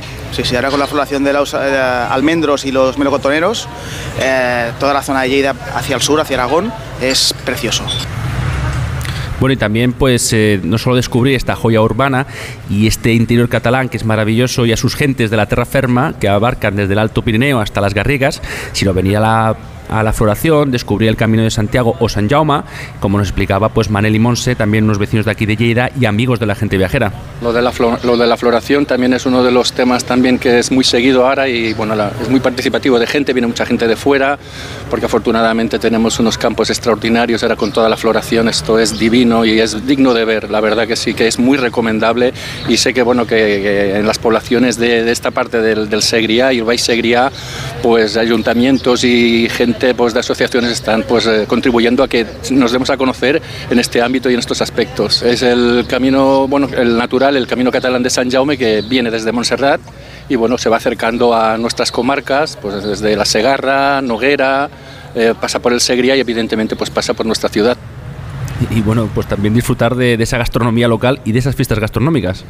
Plato típico, bueno, aquí pues la, la, carne y los caracoles y se hacen de varios tipos, ¿eh? A la yauna, la gourmanta, pues, que hay varios tipos de, de, bueno, de elaboración del caracol. Y sí, aparte que se hace un aplec muy, muy interesante, muy amplio, ya lleva muchos años realizándose este aplec del caracol que se hace aquí en la ciudad, de la cual pues bueno, eh, conlleva pues un montón de, participación de gente, peñistas, cada, cada peña pues tiene su, su agrupación, su asociación, pues de X eh, bueno, participantes, ¿no? pues desde 50, 60, 70, 80 y con sus parcelas y es una fiesta que no se puede perder. Bueno, Manel, que nos decía, ayer escuché el programa y dijeron los de Montblanc que allí hacían los caracoles de muchas más maneras que en Lleida, que aquí no era solo la, la yauna, pues esto es como los partidos de fútbol, la ida y la vuelta. A ver, Juli, eh, la plec del caracol ya hemos explicado, nos ha explicado Manel en qué consiste. Háblanos tú de las recetas de caracoles. Bueno, fíjate, ahora mismo mientras estaba escuchando, eh, veía entre el público que decían, no, no, no, no, a, los caracoles a Lleida. El, lo más típico son a la llauna. Eh, evidentemente hay cantidad y variedad de posibilidades a la gourmanda. Eh, también saber hacer bien el y saber hacer bien la vinagreta. Es decir, eh, el cargol eh, es como, como, la, como la, la propia demarcación. Para Los ustedes es re- es religión el caracol. 365 días al año. Sí que hay una plec, sí que la plec es eh, una fecha muy concreta. toneladas de caracoles, eh, viene gente de todo el mundo, es una fiesta, en definitiva es una fiesta en la que los peñistas, todos los, eh, leridanos participamos de una peña y durante estos días de la PLEC confluimos en esta fiesta disfrutando de la, de la oración y decirte que, vamos, miles de personas de, de, toda la península, incluso de ámbito internacional, han venido a disfrutar de, este APLEC multitudinario que año tras año eh, mejora en cuanto no solo a lo que es la actividad gastronómica que lo es, sino en actividades paralelas, conciertos que ilustran lo que es esta, esta festividad. Bueno, todo el año, todo el año no, porque hay un refrán en catalán que no diremos porque es un poco machista que dice que en julio de caracoles y de otras cosas nada de nada. ¿Sí o no? Bueno, vamos a dejar con la incógnita, que la gente lo busque. Hoy en Gente Viajera estamos recorriendo, como esta provincia de Lleida porque es el momento de calzarse las botas con Elena del Amo, que nos va, que además es premio Pica de Stats, déjame que lo diga. Ah, Elena, que es un premio muy importante, que sí, Julie, que es un premio muy importante de periodismo para explicarle a la gente viajera exactamente qué consiste este premio que se llevó en la última edición Elena del Amo. Así que enhorabuena, Elena, en primer lugar. Gracias, Julie, explícanos por qué, es, por qué es tan importante este premio. 34 años de premio Pica de Stats. Desde el Patronato de Turismo, cuando nacimos, teníamos muy claro que gracias a vosotros, los medios de comunicación, nos hacíais y nos ayudabais a llegar a la población explicando, pues bien, eh, nuestra realidad turística y qué mejor manera de reconocer vuestra labor que elaborando el que fue el primer premio de prensa turística del Estado, el premio Pica de Eh, premio que eh, está con una importante dotación económica, pero es que además eh, tiene un jurado de máximo prestigio en cuanto a prensa, a periodistas destacados de Cataluña. Eh, Josep Cuní, Mónica Terribas, Lluís Foix, el desaparecido Antonio Franco también forma parte de nuestro tribunal y el presidente, el decano del Colegio de Periodistas de Cataluña, el presidente del Colegio de Periodistas de Lleida, más representantes de la prensa local. Es un premio en el que año tras año eh, hay cientos de participantes. Hemos tenido que modular un poquitín eh, las bases para evitar tener gran cantidad, un, número que, permita a los miembros del jurado, entre los cuales me encuentro, tener tiempo suficiente para leer los más de 200 reportajes en prensa escrita, radio, televisión, eh, fotografía, internet, prensa local, prensa especializada. Es un premio que realmente el patronato nos enorgullece muy mucho porque es la forma de mantener este contacto directo con vosotros, los medios de comunicación, a los que os tenemos tanto que agradecer, como en el día de hoy que estáis aquí con vuestro programa Gente Viajera, llevándolo a cabo desde el Instituto de Estudios Ilerdenses y con la promesa de que volveréis. Bueno, y nosotros con ganas de volver siempre que sea posible. Cuéntanos, Irene, de qué era, ay, Elena, perdón, de qué era tu reportaje. Mi reportaje era de, de las iglesias románicas de, del Valle del Boí, que tiene una historia preciosa.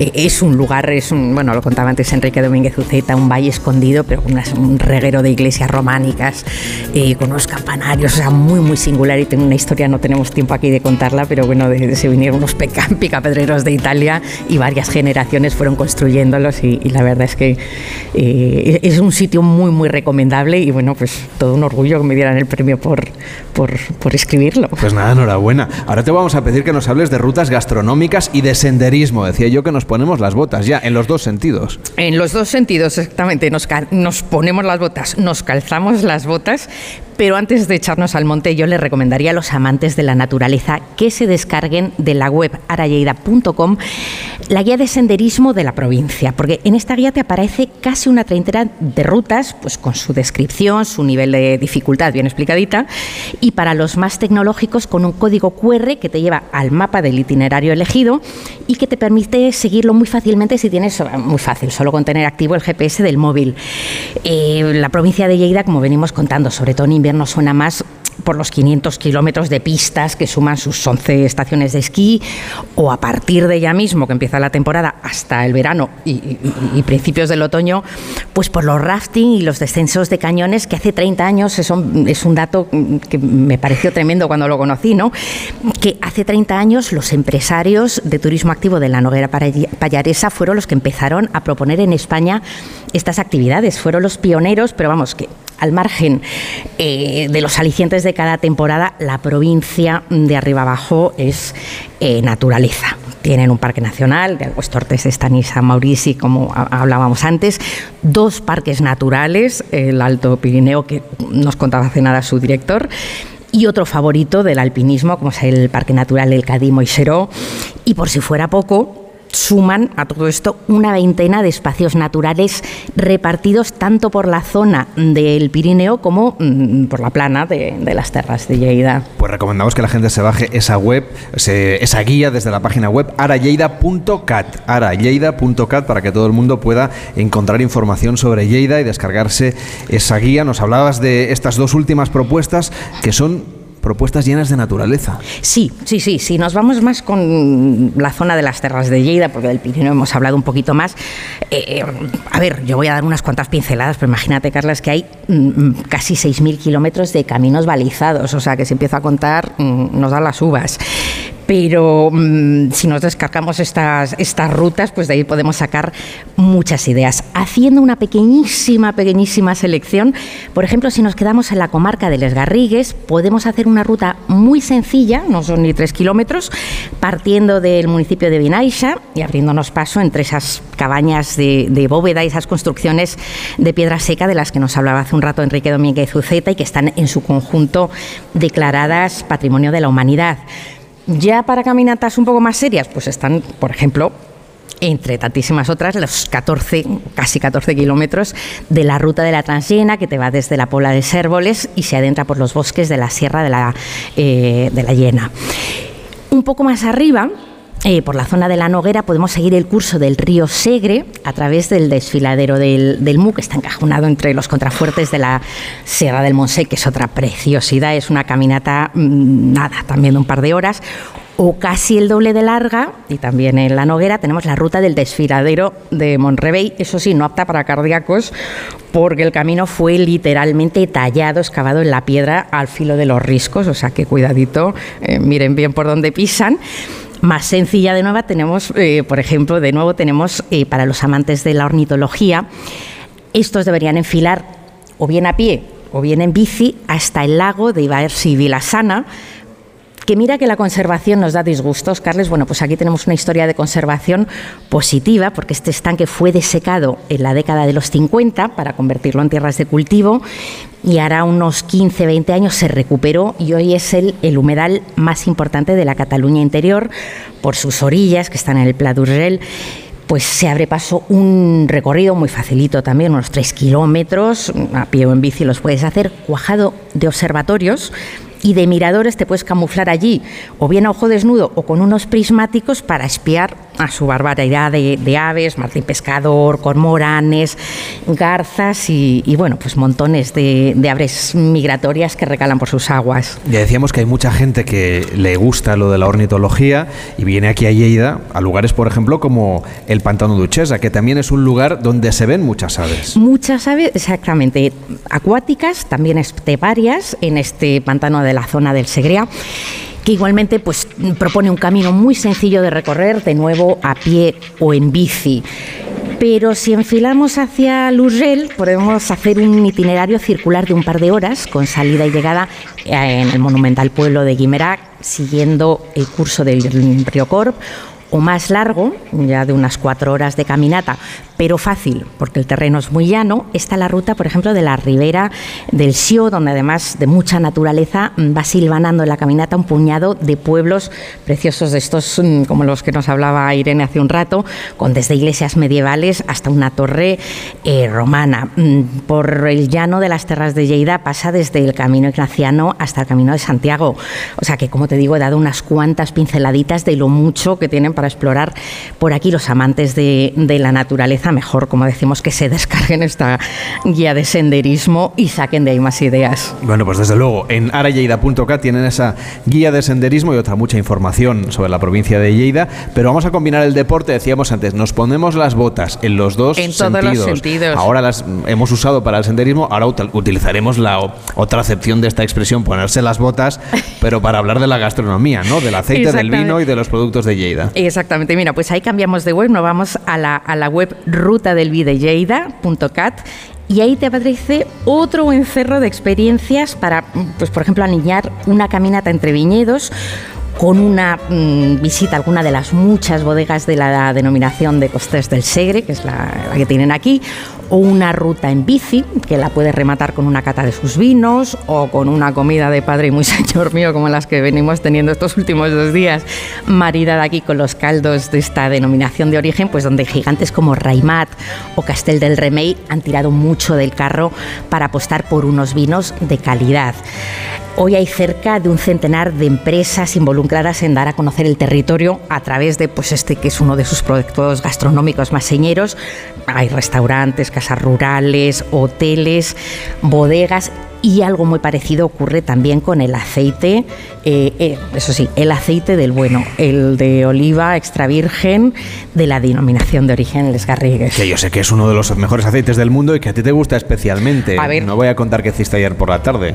cuéntalo, cuéntalo tú. Sí, es que ¿qué me vas a contar? Porque claro, yo voy por la vida como Paco Martínez Soria haciendo acopio de... Llevo, me llevo en la maleta aquí cuatro litros de una cooperativa, de la cargadita hoy sí, de una de las cooperativas eh, de aceite que hay por aquí, por Lleida. Gracias a Nuria Mora, compañera de Onda Cero en Lleida, que fue la que nos dijo dónde ir a comprar el aceite por el, poco tiempo que teníamos. ¿eh? ¿eh? Sí, sí. Bueno, a ver, el aceite me llevo medio kilo de mantequilla también de la Tourcel, que también me dijeron que merece la pena, con lo cual, como el de la Cerdaña. Eh, y ya me corté un poquito, pues no tenía más sitio, pues me habría llevado unos quesos de la, también con denominación de origen protegida, puestos a hacer la compra, pues unos kilitos de ternera del Pirineo. No me habrían venido mal, pero no los llevo, tranquilos. tranquilos en el tren, pues si no me echan turrón de Agramunt, que aunque no sea Navidad, pues... Eh, se come todo el año. Eso, se come en agosto, encantado desde la vida. O esos productos de los frutales que ahora empiezan a florecer y de los que nos hablaba Víctor Herranz en la primera hora.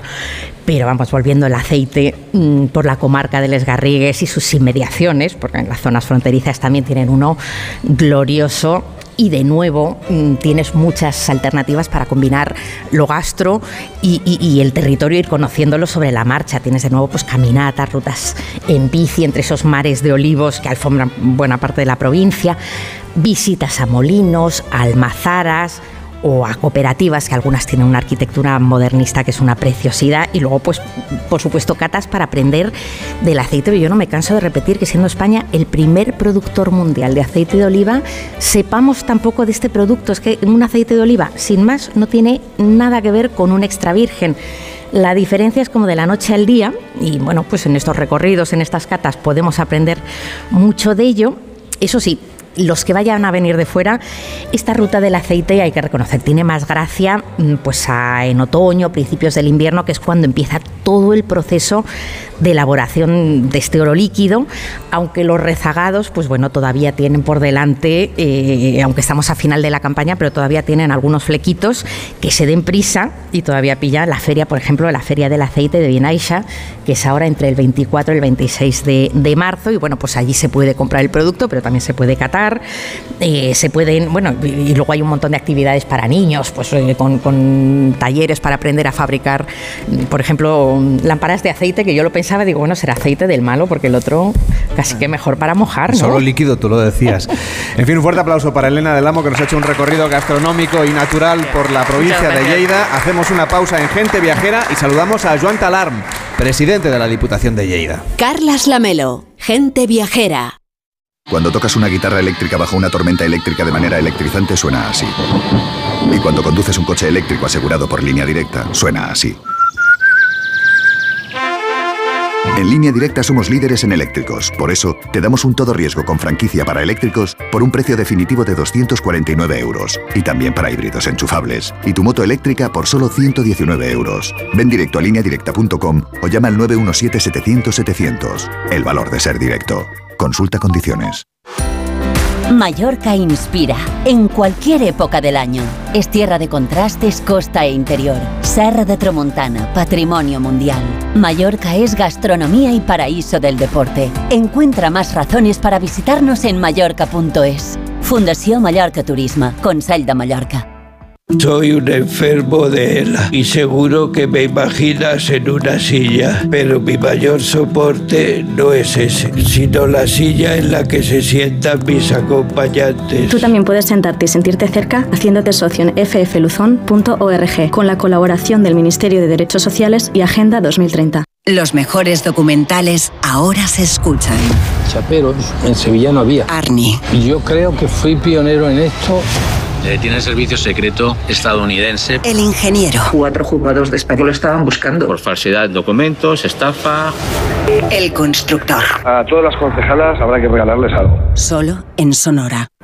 Haz tu viaje más sencillo con Global Exchange y recibe en tu domicilio la moneda extranjera que necesites para tus vacaciones. Llámanos al teléfono gratuito 900-855-550 o visita nuestra web globalexchange.es. Con el servicio a domicilio de Global Exchange podrás comprar tu moneda extranjera de forma rápida y cómoda llamando al 900-855-550.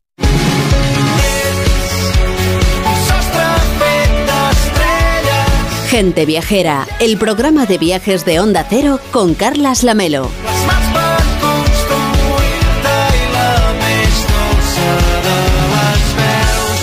Estas rutas gastronómicas y las sendas por el entorno natural que nos ha comentado Elena del Amo, seguimos conociendo el trabajo y la dedicación que desempeñan aquí en Lleida para cuidar los recursos naturales e históricos de este territorio y también a los vecinos y a las vecinas que viven en los municipios de esta provincia. Joan Talarme es el presidente de la Diputación de Lleida. ¿Cómo está? Buen día, buenos días. Buenos días, un placer estar aquí con vosotros. Lleida reúne todos los enclaves, los lugares de interés de una provincia que ofrece a los viajeros todavía muchas cosas que a lo mejor en algunas de sus partes en algunos rincones de España no la conocen. Sin duda. Lleida es muy conocida, evidentemente, por sus pistas de esquí, por su territorio de montaña, que es magnífico, pero también hay otras oportunidades para el turista, para disfrutar, para el viajero, para dejarse llevar más, hacia el llano. Por ejemplo, las rutas del agua, tenemos canales que son preciosos para descubrir. Tenemos ahora mismo, por ejemplo, la, la, fruta, la flor que está saliendo en los árboles frutales, que es también un atractivo turístico de primera categoría y de hecho mucha gente está viniendo ahora a, disfrutar de esto. Doy fe porque por la Nacional 2, que hemos venido por esa carretera, y, ya había algunas plantaciones que empezaba a despuntar la flor y de hecho ustedes, aunque ha venido con un poco de retraso, ya están celebrando esa floración, que hablamos muchas veces de la floración eh, en el Valle del Jerte, por ejemplo, o en Japón, y sin embargo aquí en Lleida también la floración de esos melocotones es un atractivo turístico. Sin duda, la hemos profesionalizado ahora ya. De, ya hay diversas empresas y ayuntamientos que están trabajando, eh, haciendo publicidad, explicándolo y promocionando viajes para descubrir justamente esta floración que ahora mismo está preciosa, está al punto. Aprovechen. Además tenemos eh, un gran ejemplo cinematográfico, ¿no? Como fue el caso de Alcarrás, que seguramente también puso en el mapa una realidad menos conocida, que es la que tiene que ver con el cuidado de la tierra, con el producto de proximidad, que ustedes ya están convirtiendo también en un atractivo turístico. Sin duda, Alcarrás ha sido una apuesta de territorio, una apuesta en que la Diputación de Lleida también participó y que ha ayudado a dar a conocer una realidad, la realidad de la agricultura, de los cambios y las transformaciones que también se están produciendo ahora mismo en la agricultura, que creo que es importante para que se conozca fuera de nuestras fronteras, además de lo que significa también la calidad del film, la calidad de la película, que sin duda también habla muy bien de nuestros profesionales del mundo del cine. Este es el fin de semana en el que arranca la floración, tenía que haber sido el pasado fin de semana, cosas de la climatología, uno no elige cuándo nacen las flores y se alarga además durante varias semanas, casi un mes o un mes y medio, en el que vamos a ir viendo cómo las diferentes variedades de melocotones y de otros árboles frutales van a ir despuntando. ¿Esto se celebra a nivel social aquí en Lleida? La verdad es que sí, cada vez más. La gente desconocía, nosotros mismos desconocíamos esta oportunidad que teníamos, este valor eh, que tenía también el, mundo de la agricultura, más allá de la recolecta de la fruta, pues el ámbito turístico. Y yo creo que cada vez la gente lo, lo comprende más, lo aprovecha también y hace publicidad y lo explica fuera de nuestras fronteras, a, sus familiares fuera de, Cataluña y que también quieren venir a conocerlo. Hay países como Japón que hace tiempo que le están sacando mucho partido a las floraciones y aquí tenemos diferentes, además van, van siendo paulatinas, van, van avanzando y tenemos unos días bastante bonitos para aprovechar. La provincia también es conocida por sus rutas románicas, podemos disfrutar de la Valle de Buí, por ejemplo, que recordemos fue declarado Patrimonio de la Humanidad en el año 2000, es uno de los conjuntos más destacables de construcciones románicas aquí en Cataluña. Cuéntanos, ¿cómo podemos descubrir a través de qué rutas estas construcciones milenarias? Bueno, la verdad, la manera más fácil de descubrir la Valle de Buí es justamente acercándose a toda, toda ese valle eh, por la carretera que nos lleva. Si mucha gente la ha recorrido cuando va hacia, hacia Viella y recorrer esa, esa comarca, la Alta Ribagorza, es, es precioso. Más allá del, del, del, del románico, que sin duda es, es una ruta, se puede hacer a pie, uno puede ir caminando de iglesia a iglesia, lo cual aún ayuda más a disfrutarlo, pero al lado hay otros pueblos, otros lugares donde puede descubrir también paisajes preciosos, gastronomía, cultura. La verdad es que es un placer y ahora mismo en este tiempo que no hace excesivo calor, que se puede disfrutar muchísimo, es un buen momento para ir a descubrir el románico. Lleida, desde luego, es también un paisaje, claro, es, una, es un conjunto, una parte de, de Cataluña, es una demarcación que en realidad es muy amplia y por lo tanto su paisaje también va cambiando. Es muy diferente a lo que vemos aquí en la plana de lo que se puede ver en la alta montaña del Pirineo. Sí, eso que decía antes. Tenemos diversas caras, diferentes caras en, en, este territorio. Hemos descubierto, hemos podido explicar a través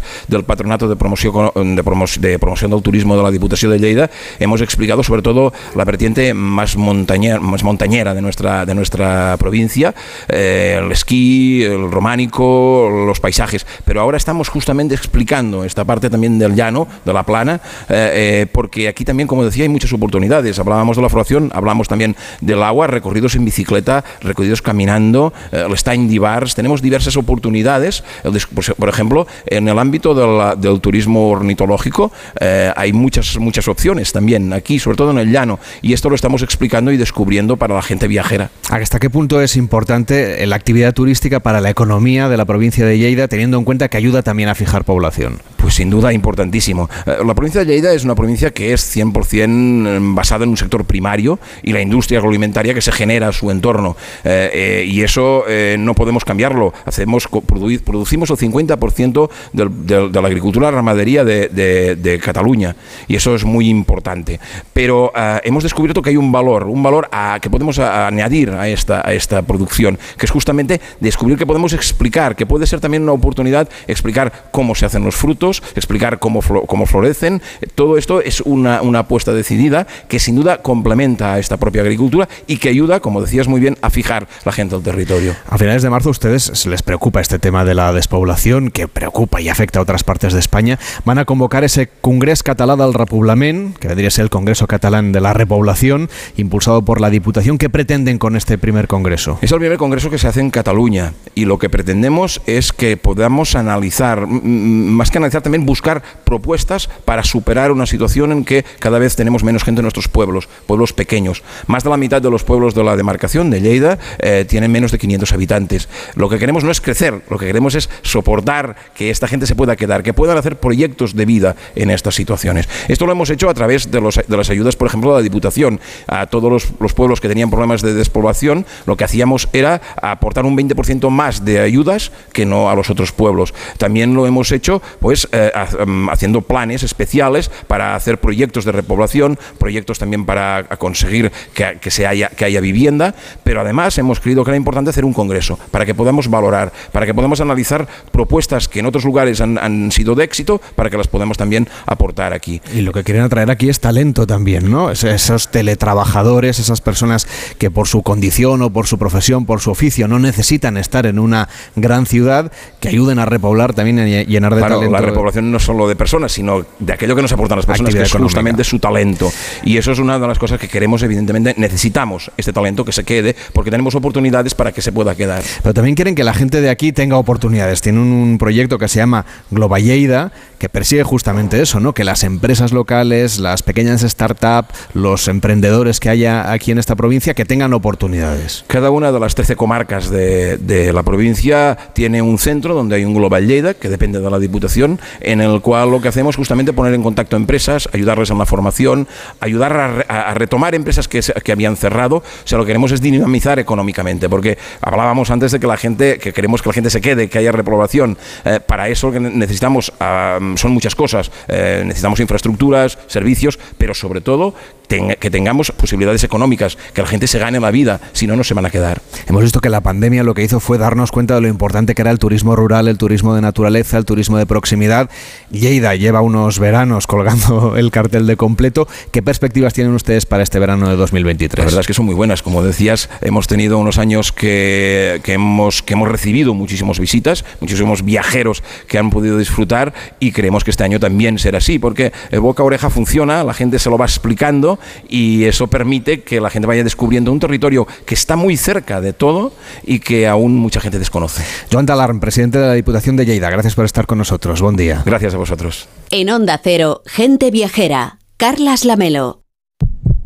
¿Tu colesterol pasa de 200? Toma citesterol. Citesterol con berberis ayuda a mantener tus niveles de colesterol. Baja de 200 con citesterol de Pharma OTC. Tus hijos ya son adolescentes y es lógico y normal que te preocupe algo así.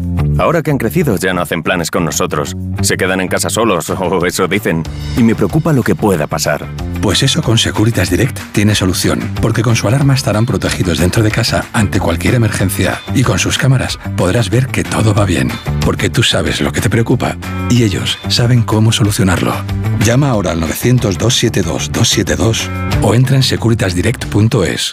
Si eres profesor o centro educativo, ya puedes participar en la segunda edición de los premios Mentesami. Queremos reconocer todas esas iniciativas que fomentan el pensamiento crítico de los alumnos, que impulsan la creatividad audiovisual responsable o que promueven los valores y la convivencia en el aula. Puedes presentar tu proyecto hasta el 20 de abril. Encuentra toda la información en mentesami.org, porque la alfabetización mediática e informacional de hoy decide el futuro. Fundación A3 Media. Colaboran Platino Educa y Unie Universidad. Mallorca inspira en cualquier época del año. Es tierra de contrastes, costa e interior. Serra de Tramontana, patrimonio mundial. Mallorca es gastronomía y paraíso del deporte. Encuentra más razones para visitarnos en mallorca.es. Fundación Mallorca Turismo, Consell de Mallorca. Carlas Lamelo, gente viajera. Pretty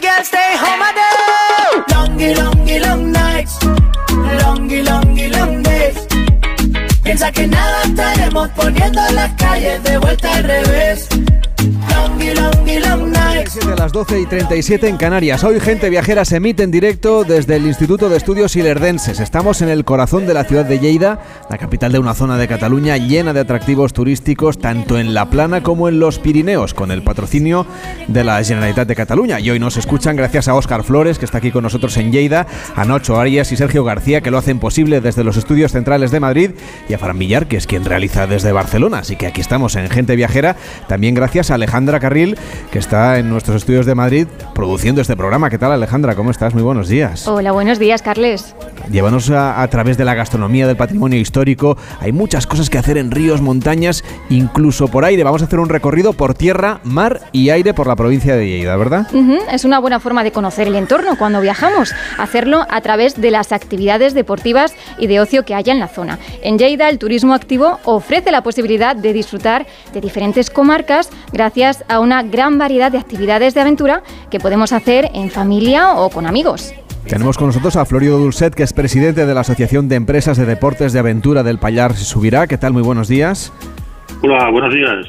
El próximo fin de semana, decíamos que este fin de semana empieza la época de la floración, pues bien, el próximo fin de semana empiezan ya la temporada de agua y todos aquellos viajeros que se acerquen hasta el Pallars podrán disfrutar de las actividades de ocio, cambiar la nieve en este caso por el río, empieza ya a, a verse el caudal como cae por ahí y cómo, por supuesto, estas actividades acuáticas se podrán disfrutar. ¿Qué actividades van a empezar ya temporada el próximo 17 de marzo?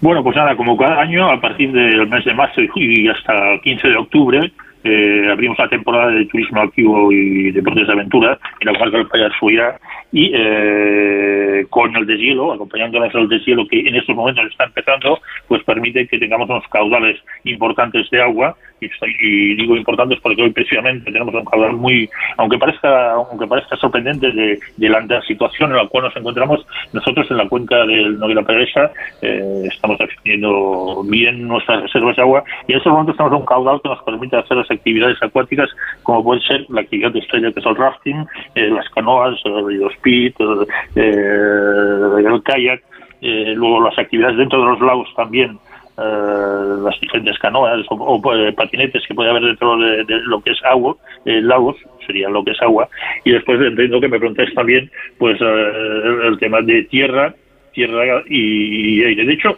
la comarca del Subirá es la comarca pionera del Estado español en cuanto a, deportes de aventura. Aquí se inició hace ya 35 años eh, la primera descenso de rafting por, el río. Rafting es el descenso eh, en un bote neumático por las aguas bravas. ¿eh? Eh, hace 35 años se inició el rafting, que es la actividad estrella, y el entorno de ella pues fueron saliendo otras actividades que la acompañaran para complementar.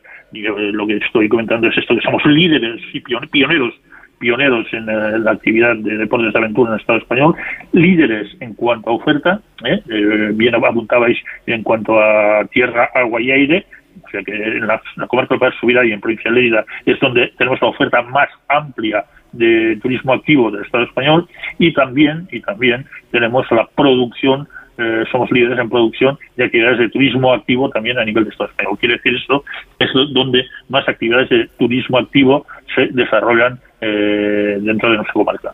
Que se puede practicar el rafting, decíamos, aquí en esta zona, pero también en el Parque Olímpic del Segre, en la comarca del Alt Urgell, aunque este fin de semana creo que es otra la actividad que está siendo la protagonista en esa zona. Meritxell Rodríguez, directora del Parque Olímpic del Segre, ¿qué tal? Muy buenos días. Hola, buenos días. Sí, este esta semana... Eh, están haciendo ustedes, eh, en concreto, kayak cross, ¿no? El Campeonato de España. la primera Copa de España de Kayak Cross que se hace esta temporada, que es justo selectivo para el equipo nacional para luego hacer Copas del Mundo y Campeonatos del Mundo tanto absoluto como junior y sub-23. Es un espacio, el, Parque Olímpico, que cuenta con canales artificiales de aguas bravas y también tranquilas, donde hacen otro tipo de actividades para hacer posible la práctica de deportes, bueno, como el que nos acaba de comentar. ¿Cómo se lleva a cabo la conservación de estas instalaciones que se encuentran, creo que a tan solo 200 metros de lo que es el casco antiguo de la zona? Sí, el Parque Olímpico del Segre es un canal de derivación del río Segre que se hizo para poder albergar los Juegos Olímpicos de Barcelona 92 y cuenta con un circuito de agua que puede ser cerrado. La mayoría del año, mm, el 95% del año es abierto, pero en días puntuales cuando el río Segre no tiene la suficiente agua, pues se puede cerrar, se bombea el agua y estaba recirculando. Y entonces esto nos permite poder tener la actividad durante los 365 días del año y que cuando hay entrenamientos o competiciones oficiales, eh, pues el caudal se pueda mantener durante toda la competición para que todos los deportistas tengan igualdad de condiciones. Y además de hacer este deporte activo para disfrutar de la naturaleza, ¿qué otras cosas podemos hacer aquí en el entorno donde está este parque olímpico? Aquí, pues igual mm, mm, la oferta es un poco menor que, en el Payars, como decía Florindo, pero también hay, hay todo lo que es el parapente en la zona de Ordaña, que es, que es una zona que a nivel mundial está muy bien posicionada. Luego en Coidenargo y Peramola está todo el tema de la escalada, que también es, es bastante importante. Y desde hace, bueno, la BTT también tiene su importancia el ciclismo y, y ahora lo estamos intentando desarrollar y poner en valor a través de una marca que es Pirineo Outdoor, que lo que intenta es aglutinar todas las rutas de deportes outdoor eh, que se pueden ofrecer en la comarca de la Lourdes. Y Florido, si nosotros nos queremos preparar para una jornada de rafting, ¿cómo lo tenemos que hacer? ¿Hay que estar muy en forma? No, no, es necesario ser ningún eh, atleta. ¿eh? ¿eh? el requisito imprescindible es saber nadar, ¿eh? porque la posibilidad de caer del agua siempre existe, saber nadar y ganas de pasarlo bien. todo lo demás corre a cargo de diferentes empresas que nos dedicamos a, organizar este tipo de actividades, donde eso facilitará todo el equipo desde las zapatillas de neopreno, los jardines, el traje de neopreno, chaleco casco, que normalmente los transportes, el transporte para poder ir hasta los lugares donde da inicio utilizan los descensos, y los monitores que nos acompañan y los seguros obligatorios que son necesarios para hacer este tipo de actividades. O sea que Perdón. le quería preguntar yo a Elena y a Irene si alguna de ellas había hecho rafting alguna vez.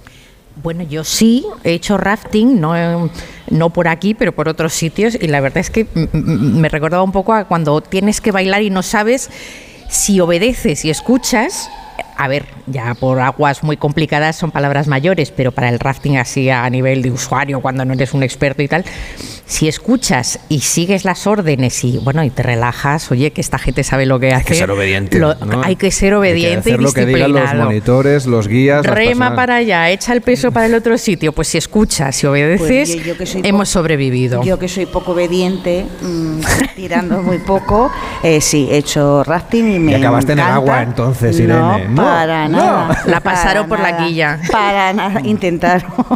y también he hecho kayak, que, que me parece bueno animo a todo el mundo que lo haga porque es muy fácil, es muy Eso sí que ameno, es muy relajante. divertido, sí. Carles, aquí el único que quedó en el agua fui yo, por lo que veo. ¿Ah, ¿eh? sí? ¿Tú te caíste al agua? Soy Pues, eh, obediente, pero también valiente, haciendo caso a los monitores. eh, dimos eh, lo nuestro, Y lo dimos todo y, y- y al agua patos. Pero bien, seguro. Y, y lo que dice también Irene, o sea, ver la Tierra desde el agua parece una obviedad, pero es un gusto. O sea, realmente tienes un punto de vista totalmente distinto. Yo lo bonito. recomiendo. Bueno, pero aquí el más valiente es Víctor de Ranz, que no solamente lo ha hecho, sino que ha sido hasta monitor de cosas de estas. Qué miedo, qué Bueno, miedo. pues no, no se me ahogó nadie, ¿eh? O sea que Sí, la no cosa sé yo si obedecer a este señor. miedo. El que no obedecía iba al agua, eso vamos. No, pues, Bueno, les, pro- Te eh, creemos. Les anunciábamos la semana pasada algo que no hemos podido hacer el equipo de gente viajera. Les anunciábamos que esta semana íbamos a subirnos a un globo aerostático para ver Lleida desde el aire y no lo hemos podido hacer porque lo de subir en globo tiene mucho que ver con la previsión meteorológica. Pero lo tenemos pendiente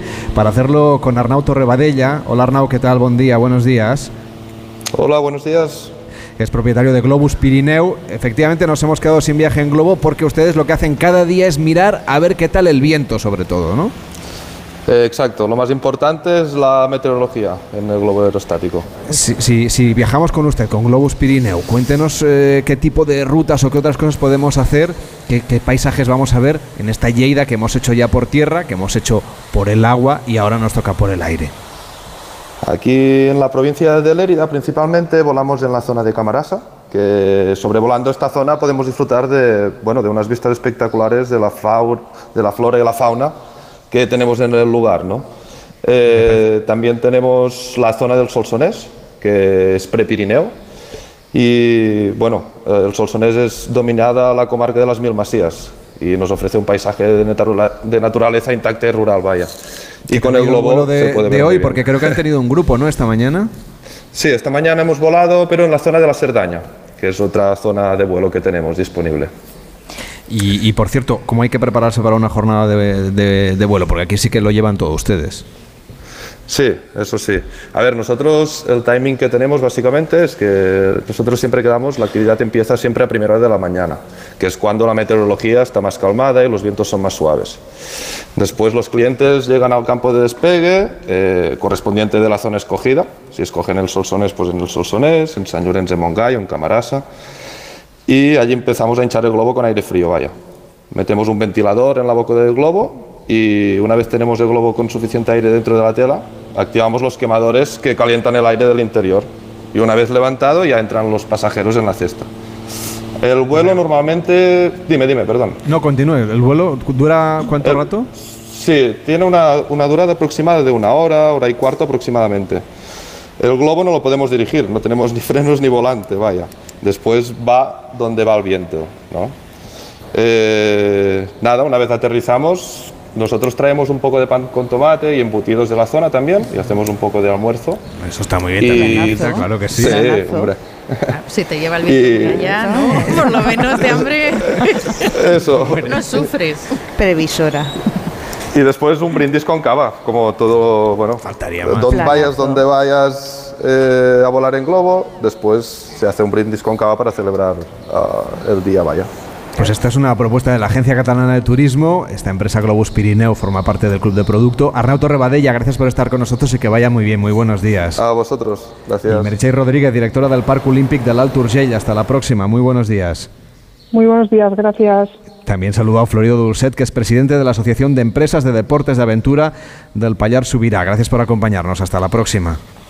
Muchas gracias por darnos voz. Un saludo. Y desde luego Julia Alegre, director del Patronato de Turismo de Lleida. Gracias por acompañarnos y hasta la próxima. Volveremos. Ha sido un placer y me digo con tu palabra. Volveremos. Hacemos una pausa en Gente Viajera y vamos a viajar con música. Nos vamos a ir a Berlín. Carlas Lamelo, gente viajera. ¿Tienes experiencia laboral pero no tienes un título oficial que la reconozca? Ahora puedes acreditarla y mejorar tus posibilidades de empleo y promoción laboral. Inscríbete en el procedimiento de reconocimiento de las competencias profesionales de la Comunidad de Madrid. Infórmate en comunidad.madrid o llamando al 012. Tu trabajo se merece un título. Campaña financiada por el Ministerio de Educación y Formación Profesional y por la Unión Europea Next Generation. Comunidad de Madrid. Puy de Fu estrena la temporada 2023 el 1 de abril. Vuelve el sueño de Toledo. A pluma y espada, el último cantar. Cetrería de Reyes, Allende la mar Océana. Y este año con tres nuevos espectáculos y grandes novedades. Puy du Fu. El 1 de abril la historia te espera. Compra ya tus entradas. Mamá, mamá, mamá. Nada, que no hay manera de pillarte en casa. Se nota que moverse por Madrid ya no cuesta nada. Ahora el abono transporte para mayores de 65 es gratuito, porque hoy se sale, y mañana, y pasado. Consorcio Regional de Transportes, Comunidad de Madrid. Ven a Menorca, escapa de la rutina y conecta con la naturaleza, con la cultura, con la gastronomía, porque el lujo reside en disfrutar de lo auténtico, en disfrutar de las pequeñas cosas. Ya puedes disfrutar tu vuelo directo a Menorca con Iberia Express. Menorca, la isla de los pequeños placeres. Más del 35% del emprendimiento en la Comunidad de Madrid está liderado por mujeres, pero podrían ser muchas más. Arrancar mi proyecto con el apoyo de la Comunidad de Madrid ha sido fundamental. Hemos trabajado para conseguirlo y crecer juntas. Comunidad de Madrid. Se amplía la vigésimo segunda jornada de la fabada asturiana en el restaurante Couzapín y en el restaurante Carlos Tartiere. Disfrute una de las delicias más preciadas de la cocina asturiana sin salir de Madrid. A elegir entre más de 10 platos de fabada diferentes. Continúa la jornada de la fabada asturiana en la calle Menorca 33 y 35. Restaurante carlostartiere.com y couzapin.es. Te compra tu coche, te compra tu carro, te compra tu buga. Te compra tu furgo, te compra tu moto, te compra tu auto, caravan. ¿Te han hecho una oferta? Te la mejoramos. Has oído bien. Mejor precio garantizado y compromiso de pago en 24 horas. Ven a vernos. Comienza la quinta temporada de El Sueño de Toledo, con nuevas emociones, premiado como mejor espectáculo del mundo. 1500 años de historia de nuestro país representada por 200 actores en un escenario grandioso. A partir del 1 de abril y a 50 minutos de Madrid. Compra tus entradas en puidufu.com. Onda Cero Madrid 98.0 Gente Viajera, el programa de viajes de Onda Cero con Carlas Lamelo.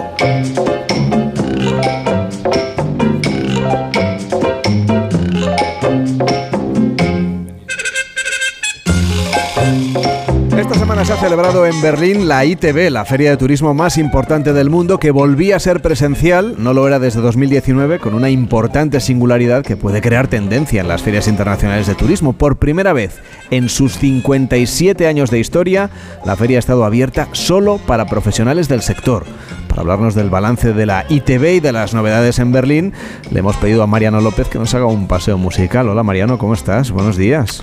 Hola, muy buenos días, Carles. Muy, muy, con, muy, con mucha envidia de oíros hablar, bueno, pues de unas tierras excepcional, ese rafting del paseo en globo. Bueno, bueno, me he quedado, me he quedado entusiasmado para la próxima visita. Te exacto, exacto. Ahí me tira mucho eso. Oye, la Organización Mundial de Turismo ha presentado sus previsiones para 2023, previsiones que respiran optimismo, como los datos de la propia feria de Berlín. ¿Hacia dónde apuntan, Mariano?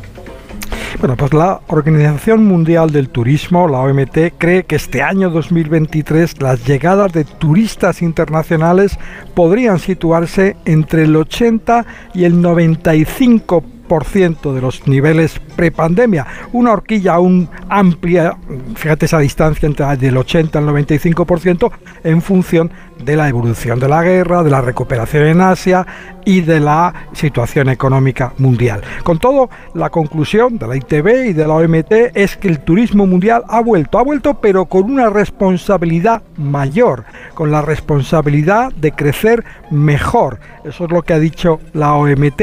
Y en ese sentido hay que destacar que se ha presentado en Berlín, en esta feria, el Día Mundial de la Resiliencia del Turismo, que ha impulsado y aprobado la ONU y que se celebrará cada año el 17 de febrero. Será un día dedicado en todo el mundo a promover una industria de viajes resistente a la crisis, una industria de viajes responsable y sostenible.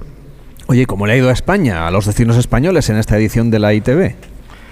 Pues mejor que bien, había que concluir, porque los datos y las reservas confirmadas en la ITV avanzan que puede haber un récord de turistas alemanes en este 2023.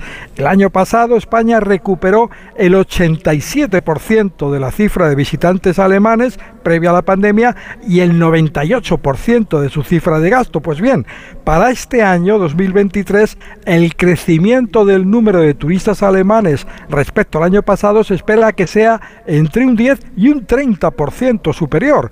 Un crecimiento que según la Secretaría de Estado de Turismo no solo va a afectar a los tradicionales destinos de los alemanes en España, sino que también va a alcanzar a otros destinos, sobre todo a los que ofrecen, como es el caso del lugar donde estáis, turismo activo y naturaleza. También se espera que el crecimiento de llegada de turistas alemanes no se concentre en los meses de temporada alta. Las reservas avanzan cada vez con más anticipación, como hacían antes de la pandemia. Como te decía Carles, espera el récord de turistas alemanes de visitas y de gasto. Hoy aprovechamos, Mariano, para hablar también de Berlín. ¿Qué novedades de especial interés para los viajeros se han anunciado esta semana en la capital alemana? Pues mira, tres novedades que se añaden a la importantísima oferta cultural berlinesa. La finalización del Foro Humboldt, la reapertura de la nueva Galería Nacional y la inauguración del primer museo de Europa dedicado al arte samurái. El Foro Humboldt ocupa un espectacular edificio que mezcla elementos ultramodernos con la reconstrucción de la fachada del antiguo Palacio Real alemán.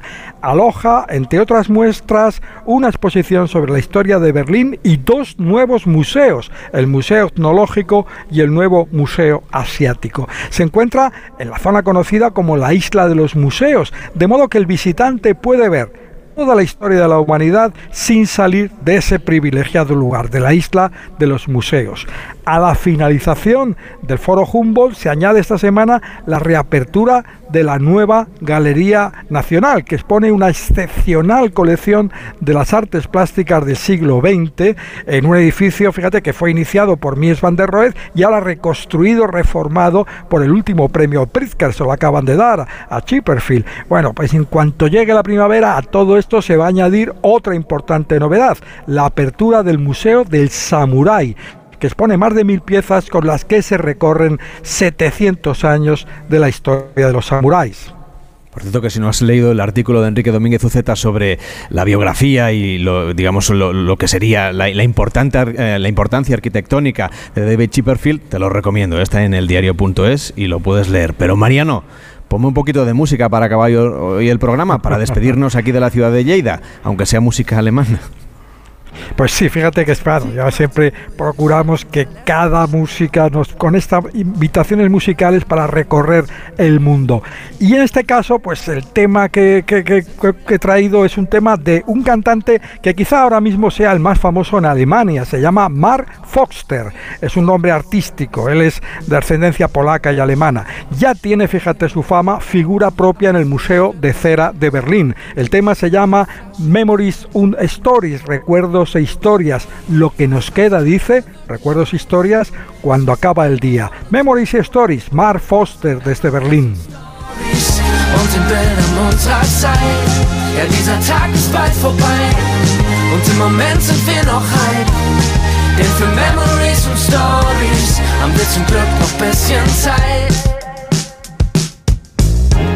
Hallo, hallo, sagt die Welt, dreht sich weg, weil sie niemals kurz hält.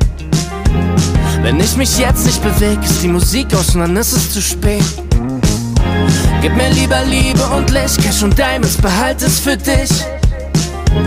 Mann, dieser Wind tut mir gut, atme ein, kneif die Augen kurz zu. Ich schrei rum und ich spuck in die Luft. Alles, was ich will, ist ein Kuss. Noch ein Schluck und die Flasche geht rum. Und das, was keiner wirklich weiß, ist, was am Ende von uns bleibt.